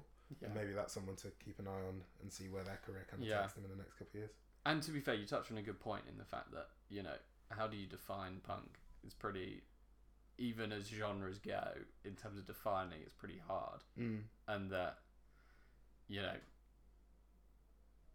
I think certain artists will just go off and there'll be touches of punk here and there and uh, um you know we'll see I think Guess we'll Um, see. but yeah So that's part one of the Gen Z sound and expression of teen angst from the bedroom. indeed And we'll talk about part two now. part two which is about um, the influence of more uh, traditional British rave music coming back indeed in the form of drum and bass and garage music, um, which is crazy. I actually can't believe that this has happened. Like, who would have thought that like drum and bass would be like popular at the moment within like sixteen year old girls? yeah yeah it's true um, so obviously, and like, and us um, I think with with the with the drum and bass and garage sound, a lot of this has been sparked by PinkPantheress, who we've already mentioned um, as being an artist who has kind of taken these sounds and reimagined reimagined them with a kind of bedroom pop gloss over them, um, which is really interesting, and I think she's amazing and so creative. But I also think what's interesting is you get artists like I can't believe I'm mentioning him again, but ArrDee, um, who is having some really serious UK hits right now by taking U- classic UK garage samples, flipping them into drill beats and making a track. For example, he's got a track in the top. Well, it was in the top five before Christmas, um, called Flowers, which sampled Sweet Female Attitude Flowers, and it's a massive record. Um, and he's had ones. He had a, he had one with Digga D earlier that sampled T two Heartbroken, and uh, there have been a few this year that have kind of um, been, and it's kind of reintroducing those British classics to the the new generation. Um, do you think, linking it back to part one, do you think it's happening for the same reasons in a world in a world that these kids just want to get out and express themselves, uh, and they're feeling like they can't, or do you think it's just another trend thing? Yeah, I don't know. I I think it's definitely inspired by uh well, on on sort of what you were saying. I feel like it is inspired by an inability to get out. Like as in the in the sense that you know, rave music and garage music comes out of being at raves. It's the it's sort of the equivalent of that, but you're not at a rave, you're in your bedroom. Mm. So I think it definitely I don't think it's it's a trend where you know some people are like, "Ooh, I've heard I've heard of these raves and these this garage music and this dubstep music. I'm gonna flip it and use it now." I think I think it is definitely a, a product of the environment. Um, that's undeniable, but I think just what's interesting is how good it sounds. Mm. Um, it's like some. I, I feel like it's one of those sort of things that if you'd have described it in 2020 and you said, "Oh, this is going to be the next trend," I don't think I would have been that gassed to hear what that's like. Uh, and just yet it so seems to, it really does, and it's sort of light Mm. and yeah, just really listenable um, and super exciting. I agree. So do you think that this is um like again here to stay or do you think it's going to like fizzle or do you think that there's room to grow? Do you think it's already reached its peak?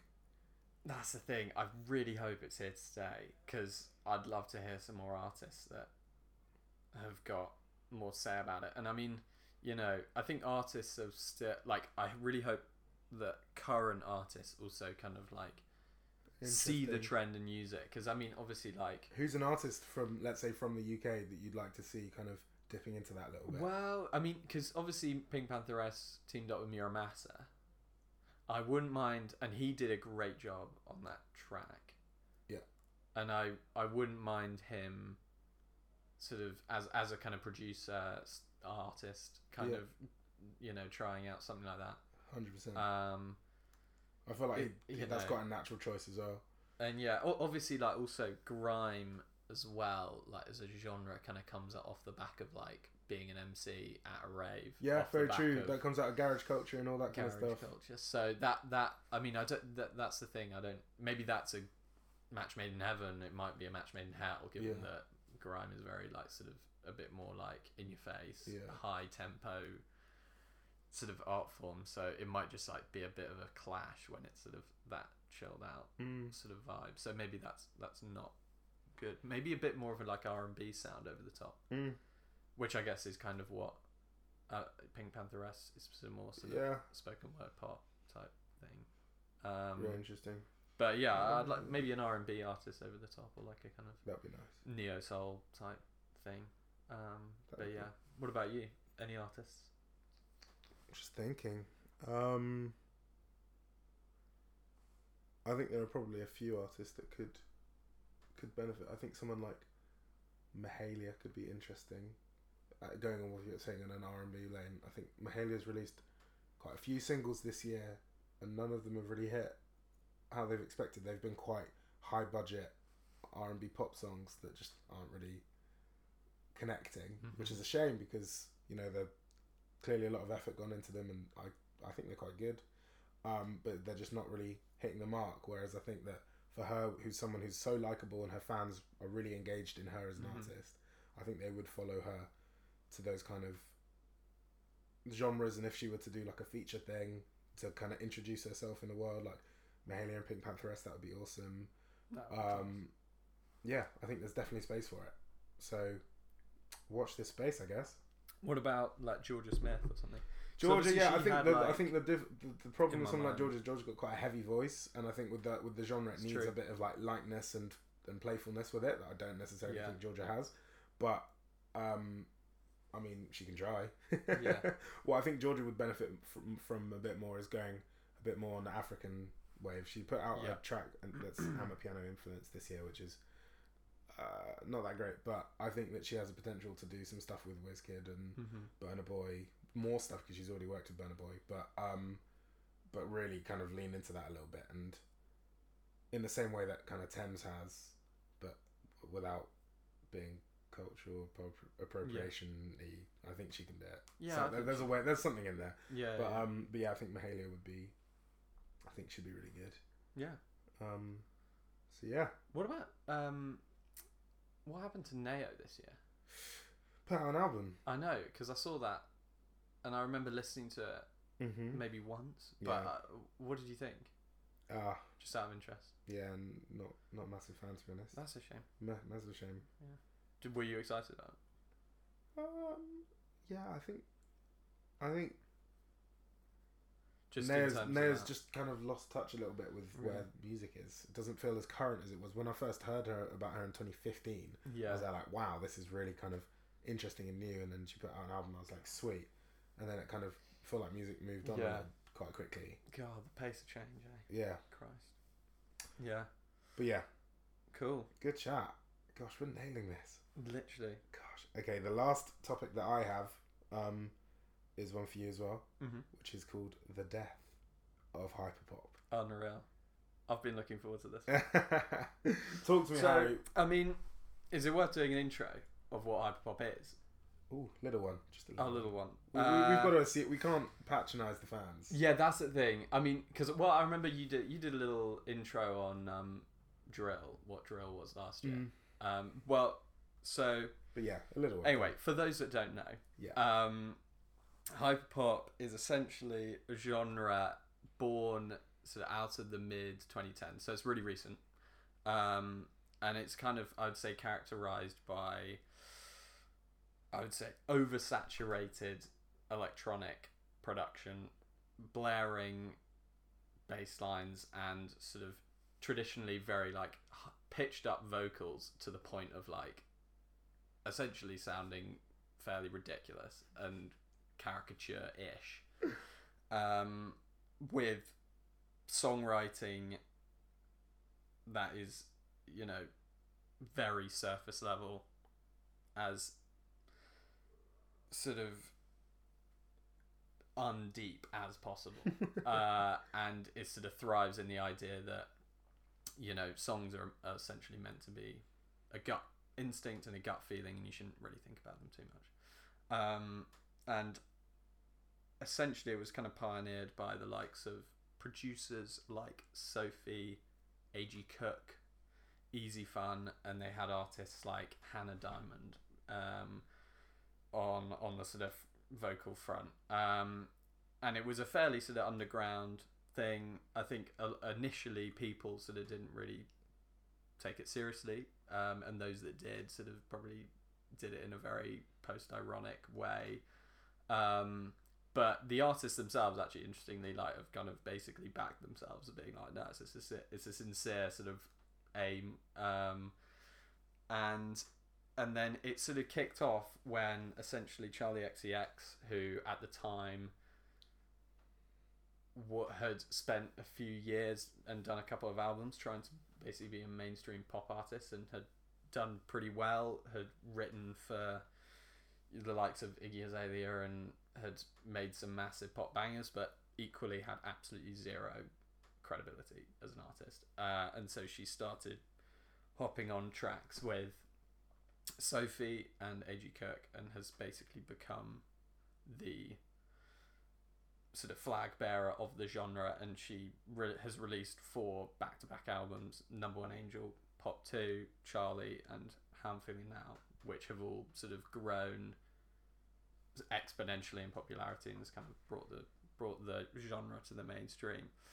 Um, and now you've got artists like 100 gecs and Caroline Polachek sort of taking the genre to sort of new new realms. Um, and so I would say at the end of 2020, hyperpop was looking like a pretty massive genre. Mm. Um, and it looked like, you know, it was there to, to sort of conquer the world. Um, but 2021 doesn't doesn't really seem like it's gone to plan. Um, well, so firstly, at the start of the year, tragically, um, Sophie actually passed away. Um, she was on a night out in Greece um, and had an accident and died. No way. Yeah, I had no yeah. idea that's how she died. Um, at like four in the morning. oh wow. Um, and so that was obviously a massive hit, sort of globally. There, are, you know, there are given Sophie had worked with like Kendrick Lamar yeah. and like Vince Staples, and you know, a, a huge array just as, as sort of a producer that Mm. Um, has sort of hopped on loads of tracks um, and has one of the uh, sort of is a Grammy winning artist with from uh, 2018. Um, so that was a huge shock to the industry in general as well as it was to to, to the genre. Um, but obviously the genre suffered from as a result and then of later on Charli XCX essentially came out uh, with a cou- has come out with a couple of singles to promote her new album, and it just is pretty abundantly clear that she, not not that obviously anyone sort of should be expected to just continue on a genre. Um, like everyone's got their own right to like artistic Mm-hmm. uh, movement and to explore different genres, but it's it's sort of fairly clear that she's sort of done with the genre and she's going down a sort of more 80s inspired theme for her new album. Meanwhile, there just haven't been any any other big albums. I mean, in the pipeline we do have a Caroline Polachek album for next year and a 100 gecs album for next year. We presume, given a couple of singles have come recently Mm. but it's pretty clear that their flag bearer has um, sort of hopped off the trend. Um, so, my question to you is Mm-hmm. um, Do you think that hyperpop is on its way out? Do you think it's going to sort of mold into a new sort of different form and just become something completely different? Or do you think that there, you know, there's sort of there's sort of a place for hyperpop in in a 2021 post 2021 world post pandemic world Um, I definitely think there's a place for hyperpop as a genre. I think we've there have been um, moments this year that have shown a little bit of uh, life for uh, the genre, I'm thinking of a track by an artist called ElyOtto called Sugar Crash that Yeah. was really popular on TikTok earlier in the year. Um, so I guess I'm unsure whether hyperpop needs to have a, you know a flag bearing album artist or Mhm. can it be a bit more dis- not disposable but like a bit less about the artist a bit more about the songs and just Mhm. like similar to what your intro said like don't overthink it. Just like this is a banger. Never heard of the person before but who cares? It's a banger. Like do, do you need to attach a lot of meaning to the artist that is um is um you know making it or not? I'm not sure basically. But um i think it would be interesting i definitely think there are there are some more kind of like big hyperpop songs and there's always the potential for that. But i also think it's interesting that um for me when i think of hyperpop i find the connection to the lgbt community like undeniable Mm-hmm. and recently i feel like the lgbt community has been had had their attention elsewhere musically and it's more on your kind of lady gaga going into rina sawayama going into kind of that side of glossy pop side rather than hyper pop specifically feels like that's just a bit more where the market's at and maybe that's been a a contributing factor to why hyperpop isn't isn't working because even when we went to see Rina and we were waiting for the um for her to come on and the DJ was playing tracks, they put on good ones and everyone seemed to love it. And good ones just isn't hyperpop, but it very much fits in with that more kind of glitzy, glammy, gl- glammy, gla- glamorous, um, glossy pop world. Um, maybe that's just where the market's at Yeah. and that maybe that's where the fans what the fans want to hear these days. I Yeah. don't know. Yeah, I think I think I agree. And also, the more I think about it, the more I think about how how highly specific hyperpop is. And if you look at the new, the sort of new artists that are coming through, like 100 gecs or Caroline Polachek, Mm. like they they are taking hyperpop into a different route, which are uh, you know sort of begins to sort of question whether it is actually hyperpop in the Mm. in the sense that 100 gecs like bringing in more sort of organic guitar instrumentation and sort of starting to sound a bit more like a I, what you could argue is like a hyper pop punk band Mm-hmm. and then Caroline Polachek, you know, sort of slowing things down, sort of bridging the gap almost to like s- sort of sound like a mix between a hyperpop artist and Lana Del Rey at points. like, even though you know you wouldn't put Lana Del Rey a million year, you know, a million miles from hyperpop. So yeah, I do I do wonder, and you know, Rina toured with um, Charli, and so there's you know a slight influence there. Mm. Um, but yeah, I think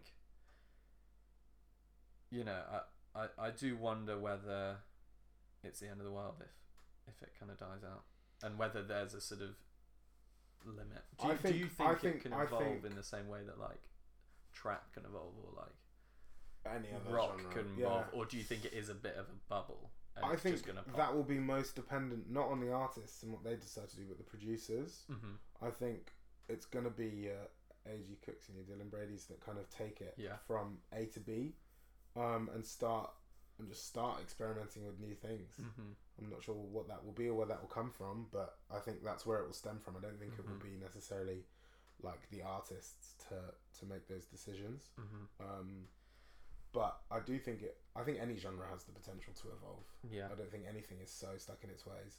Um, hyperpop is quite specific, like it's got quite specific criteria. So maybe if it did evolve, people would stop seeing it as hyperpop and more as like a branch of the glitzy, glossy pop that we were talking Mhm. about. Um, but maybe not. Who knows? And but I think it has the potential to evolve. I've got one final question. Go on. which is uh, we did have one interesting EP come out by an artist that you could argue, you could very much make the argument comes from a sort of position of lacking in critical acclaim that Charli originally came on came from, except I would, you could argue this this artist is is epitomizes that, but on steroids, and that artist is Rebecca Black. Oh gosh, how did I forget? Do you think that you know? It, it, could you make the argument that Rebecca Black is arguably the quintessential hyperpop artist that could you know be adopted by these producers or not really? I mean, it's down to her ambition, I guess. Yeah. I haven't heard the EP, but I've heard the the remix. Um, Yeah, that's not on that's not on the EP to be fair. yeah. Yeah. Um, and if the remix is anything to go by, then maybe. That's the thing. Um, Um, we'll see. I think Rebecca Black's a good example. She's got a good platform. She's very connected to the Gen Z culture. She's great, I guess. Um, I don't really know. Did you just say Rebecca Black's great? Yeah, she is great. Yeah, she is great. Um, good thing we're two hours into this episode, so no one will listen this far. Yeah, that's a good point. um, but yeah, Um, but no, that's really interesting. Um, do I think Rebecca Black's gonna be the one? I don't know, man. Just depends on the songs. Like, I Yeah, sound like such a it's true. record label dickhead there, but like, it just Yeah, literally yeah. depends if she's got the ambition and if she writes good songs. I don't think it will be straight hyperpop like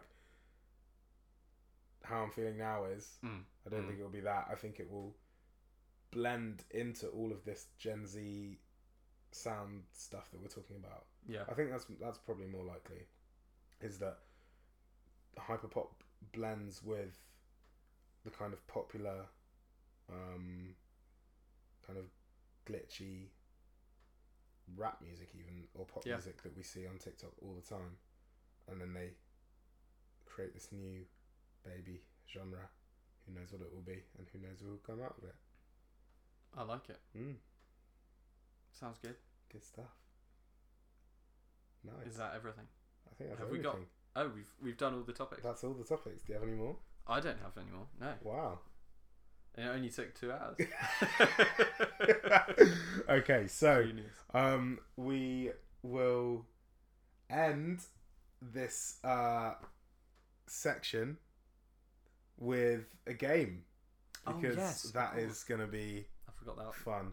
I Um, forgot yeah, that so, was in this section. yeah, so basically, um, thanks for listening to this point. If you're still here, um, we really appreciate you. Uh, and yeah, so last year we did a game. Harry made a game for me to play, and I very much enjoyed it. Um, and it was its own episode of the podcast. Whereas this game, this this time the game's a bit shorter, so we're just going to blend it into this episode of the podcast.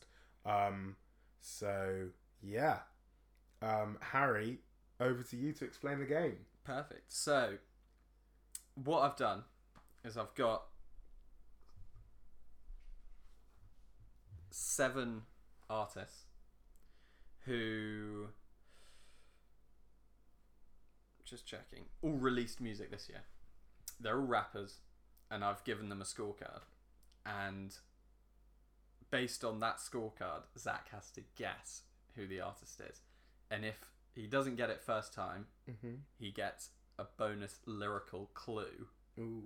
as to to help him out see for that artist. The clue doesn't isn't a lyric specifically from this year, but it's from Oh. their entire score. Um, do are you gonna give me their whole scorecard, or am I gonna like say a category and you tell me what it is and I try and figure it out, like Ooh, I was gonna give the scorecard as in everything? everything, Okay. and then you were gonna guess. Alright. but we we can do it whichever way. Let's do it like that. Let's do it like Um, so number one, that. Okay. birthday, twenty third of February. Okay. Flow nine, lyrics Sorry, these are out of ten, No- right? Yeah, out of Okay, ten. good. Lyrics nine, legacy three. three, Oh, temperature nine. what's temperature? Whether they bring the heat, you know. you know the temperature on the radio. yeah. like, Okay. Out of ten, obviously. And number of classic albums zero. Twenty third of February. Flow nine. Lyrics nine. Impact three. Yeah. Influence three. Um. You can guess. I can also do like uh, geography, gender type kind of breakdown if, if you need if you need more. I'm assuming they're a black male. Okay. Is that true? No. Oh, it's not. Yeah. Um. Oh gosh. Um. Oh, that's thrown me. I I thought I had it, but I don't. Um. I would like a clue, please. Do you want the lyrical clue? I would like the lyrical clue. See God when you look me in my eyes, Oh. learnt from yea, then went and touched the sky. There's also N word at the bo- at the end of both of those Yeah, lines. I thought so. I thought so. That is a little Simz. Perfect. Good. Also, I think maybe we should have a discussion post each one as to whether you agree with my scores. Okay, cool. Uh, I don't think her birthday's on the 23rd. You sure? No, that was, that was a joke. Oh. Um, I did this pretty quick. I could be wrong. um, um, um, do I agree? Flow 9, lyrics 9, impact 3, heat. I'd probably give Bring the Heat an 8. Really? Yeah. Yeah, fair enough. Especially with this album. Yeah. To be fair. The, yeah. Yeah, that's a good point. Um, and that's probably the only alteration I'd make. Like Wait, were there any other things? Flow, lyrics, classic albums. Oh, classic zero. album zero. Ooh, is that harsh? That is harsh, potentially. I mean, Is it Grey Area classic? in the global Probably. scheme of things? In the UK scheme of scheme of things? Even that though, like I, I would argue Simbi is more of a classic Oh, in yeah. terms of like I, no no one I don't remember people putting Grey Area at the top in their albums of the year. oh, you're joking? Do you think? Everyone put the Grey Area. What, like, it was at the end of every, like, publication. Oh really? Yeah, yeah. Oh fair. I always I vaguely thought it was underappreciated. No, it was definitely appreciated. No, I'm pretty sure I was the, I was the only one that liked it, Zach. I Oh, yeah, swear. that's why Fantana put it as his album of the year, isn't it? Um, Yeah, but Fantana is different. different cat mate.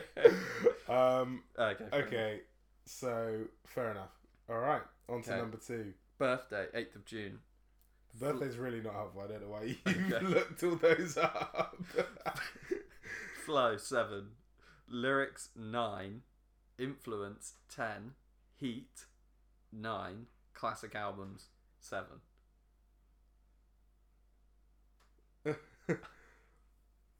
I mean, that's got to be Kanye. Yeah. what, what other artists could have seven Um, classics? Uh, seven do you want to hear the lyrical clue? uh, yes. We used to do the freak like seven days a week. Oh, the best collab since Since Taco Bell and Bell, KFC. That's from Lord I Need You, isn't it? Yeah. Banger. Um, um, do I agree with that? Uh, flow seven, yeah, probably. Lyrics nine, impact ten, heat. What was the heat? Heat one? nine. Nine. What do you mean? Why not ten? Yeah, I guess so. Could be ten. Yeah, I think that's what. Yeah, threw- I mean that's one off really. Um, classic album seven. Uh, nice, good. All right, well I'm two for two. Cool. Flow six, lyrics ten, legacy six, classic albums one, heat eight. J Cole. No. Ah, I thought I had that bang Yeah. on. Um, can you say it again, please? You did, what's their birthday? Fifth of June. Um, Oh, now you know. Um, flow six. Oh wait, did, I think I changed that last second. Flow seven, oh, lyrics ten, legacy six, classic albums one, heat eight. Thing is, heat eight is might might be a bit like. The problem is the temperature one's actually a shit score. Because it could be anywhere, like depending on what, obviously, what album they're doing or what song they're doing. But um, this is across the board, and this isn't specific. all right. Well, I got it wrong, so please can I get my lyrical clue? Uh, lyrical clue. I need a bulletproof vest for all the shots that you're drinking for me.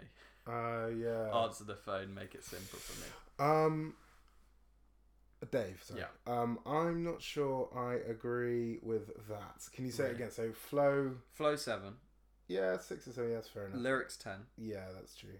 legacy 6, Yeah, I agree with that. classic albums 1, Yeah, fair. heat 8. Yeah, fair. Thank you. Okay. Um. Yeah. Oh, I'm. So, I'm so, I thought that was J Cole. I thought Yeah. I'd bet bang on. No, I think that's fair. That's a fair guess. I think Okay. it's a good guess. Birthday seventeenth of September. Imagine if I just got it off the bat. I love that. Flow seven. Um. Lyrics minus one million. Minus one million. Oh god. Legacy zero. oh no. Heat nine. okay, I've got two people in my mind. Classic albums zero. Oh. I mean, I'm gonna say ArrDee. Yes! yes! My lyrical What- clue was just going to be I've seen the state of my body. oh, I'm so glad you got that. oh, that's great. I love that. Oh, good stuff. And then, um, nice, good stuff. Cool. Flow ArrDee, ArrDee. Sorry. 10. Ooh, Lyrics 9. ooh, Legacy 10. ooh. Heat 8. Classic albums 1. Bit harsh on the classic albums. Oh, uh, Tyler the Creator. Ooh. No. Damn it. Um, J Cole. No. Oh wow, I've I've rushed this. Um, one more time. Flow 10. Lyrics 9. Legacy 10. Heat 8. Classic albums 1.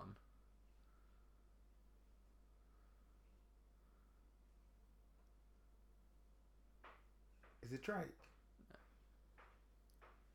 Can I have my lyrical clue? I'm messing this up so badly. Escobar season begins. Escobar season begins. Who's that? Nas. Oh wow. Oh wow. Can you say the things again? Oh, I messed that up completely. Flow 10. Yeah, Lyrics 9. yeah, Legacy 10. yeah. Heat 8. Classic Yeah. albums 1. I guess that is fair. Yeah. Uh, apart from classic albums, Yeah, yeah. um, probably give him like three. Yeah. Yeah. Um, but it's interesting, isn't it? but yeah, fair play. We haven't spoken about King's Disease 2 We haven't. in years. We have not. Well, obviously not years, year. but like not as Um, much as it maybe should have been. um, and and uh, okay, fair enough. Well, that's Next one. That's what am I now? Three for four. Three for four, yeah, Okay. yeah. How many are there? Uh, two more. Two more. Two more. I'm ready. Birthday, 24th of October. Flow, 7. Lyrics, 5. Legacy, 8. Heat, minus 273. Classic albums, 1. Ooh. Uh, one more time. Sorry. Flow, 7. Yeah. Lyrics, 5. Ooh. Legacy, 8. Heat, minus 273. Classic albums, 1. This is basically ma- mostly this year. This doesn't. This doesn't sound like an artist that I would like. You're on the right track.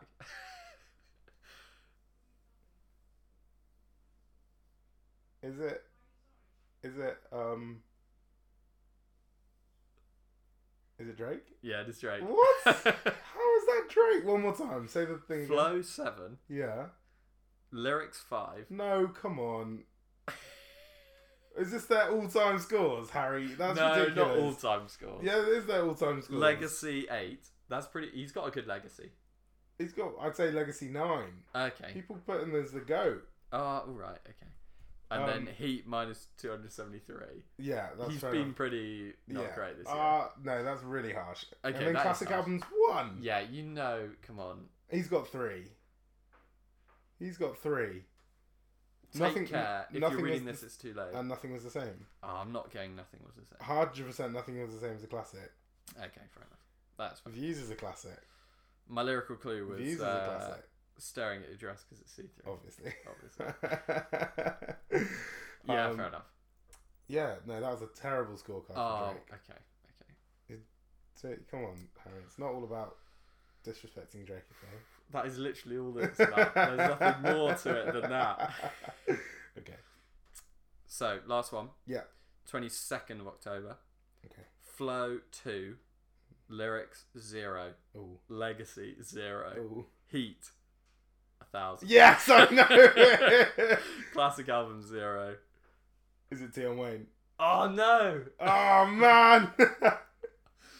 No. um. Oh man. Um. Are they British? No. Ooh. Is it um I have no idea. Do you want a lyrical clue? Ah, no, wait one sec. The flow to but lyric zero. Um Heat a thousand. Yes, I would like the lyrical clue, please. Timid palette. Oh you, no! That's You're joking. So mean. Oh come on. Are you kidding me? You'll give it what? Flow two. You're joking. He can We get- can talk about this. We can talk no, about this he later. deserves a flow. Sorry, it's Baby Keem for those that don't know. Are you kidding? Okay, okay. Just to go that through. is no. flow no, is We're gonna disagree okay. on Flow this. is harsh. Flow is harsh. Flow deserves at least a five. I'd give five or six. Five, five. or six. Okay, five. Okay.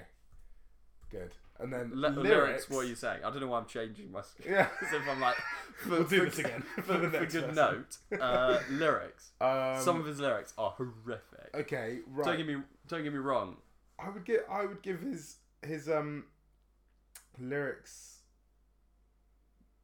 at least a four, between four and six. Again, Okay, yeah, fair. I, I mean, obviously, I was being hyperbolic for the point of the I know. game. Yeah, I know. God, way to kill a joke. But that was a better description of Okay. Tion Wayne. fair enough. Okay, gi- given you said two on Wayne, I'm sorry. I, you know, Disrespected. took- Baby Keem. took like you that. down the wrong Uh, alley. Impact zero. I mean, that's fair. I mean, yeah, it's t- pretty him, hard. Give him one. Don't get me wrong. Don't get me wrong. It's a bit like a, he's been his around for like a year. Yeah, I know. So, Yeah, give him one. okay. And then Heat, a thousand. Obviously, He brings the heat. He does bring the heat, and he's not got a classic. and he's not got a classic. Fair enough. So you're annoyed by The flow and lyrics, yeah, that's just rude. That's talking about his talent. ju- that's just rude. yeah, that was rude. uh, fair enough. All right, Good stuff. in agreement. Yeah, to be fair, you got most of them. Nice. Apart from what were the ones you didn't get? Nas and Lil Baby, uh, Baby Keem. Lil Baby. Um, fair enough. Good stuff. That was Good game, Harry. Yeah, yeah. Right. Well, ladies and gentlemen, that brings it to the end of our 2021 a discussion section, Brilliant. and we'll be back shortly with the 2020 in review section. So stick around. It's just getting started, believe it or not. All right. Bye. Oh, I'm Zach Fox. I'm Harry Eubank. I can't believe you got that. I was I can't believe I forgot that. Sorry, everyone. Sorry. Okay. to finish it off properly, Uh, I'm Zach Fox. I'm Harry Eubank. And this is the Legend, of the Rent podcast.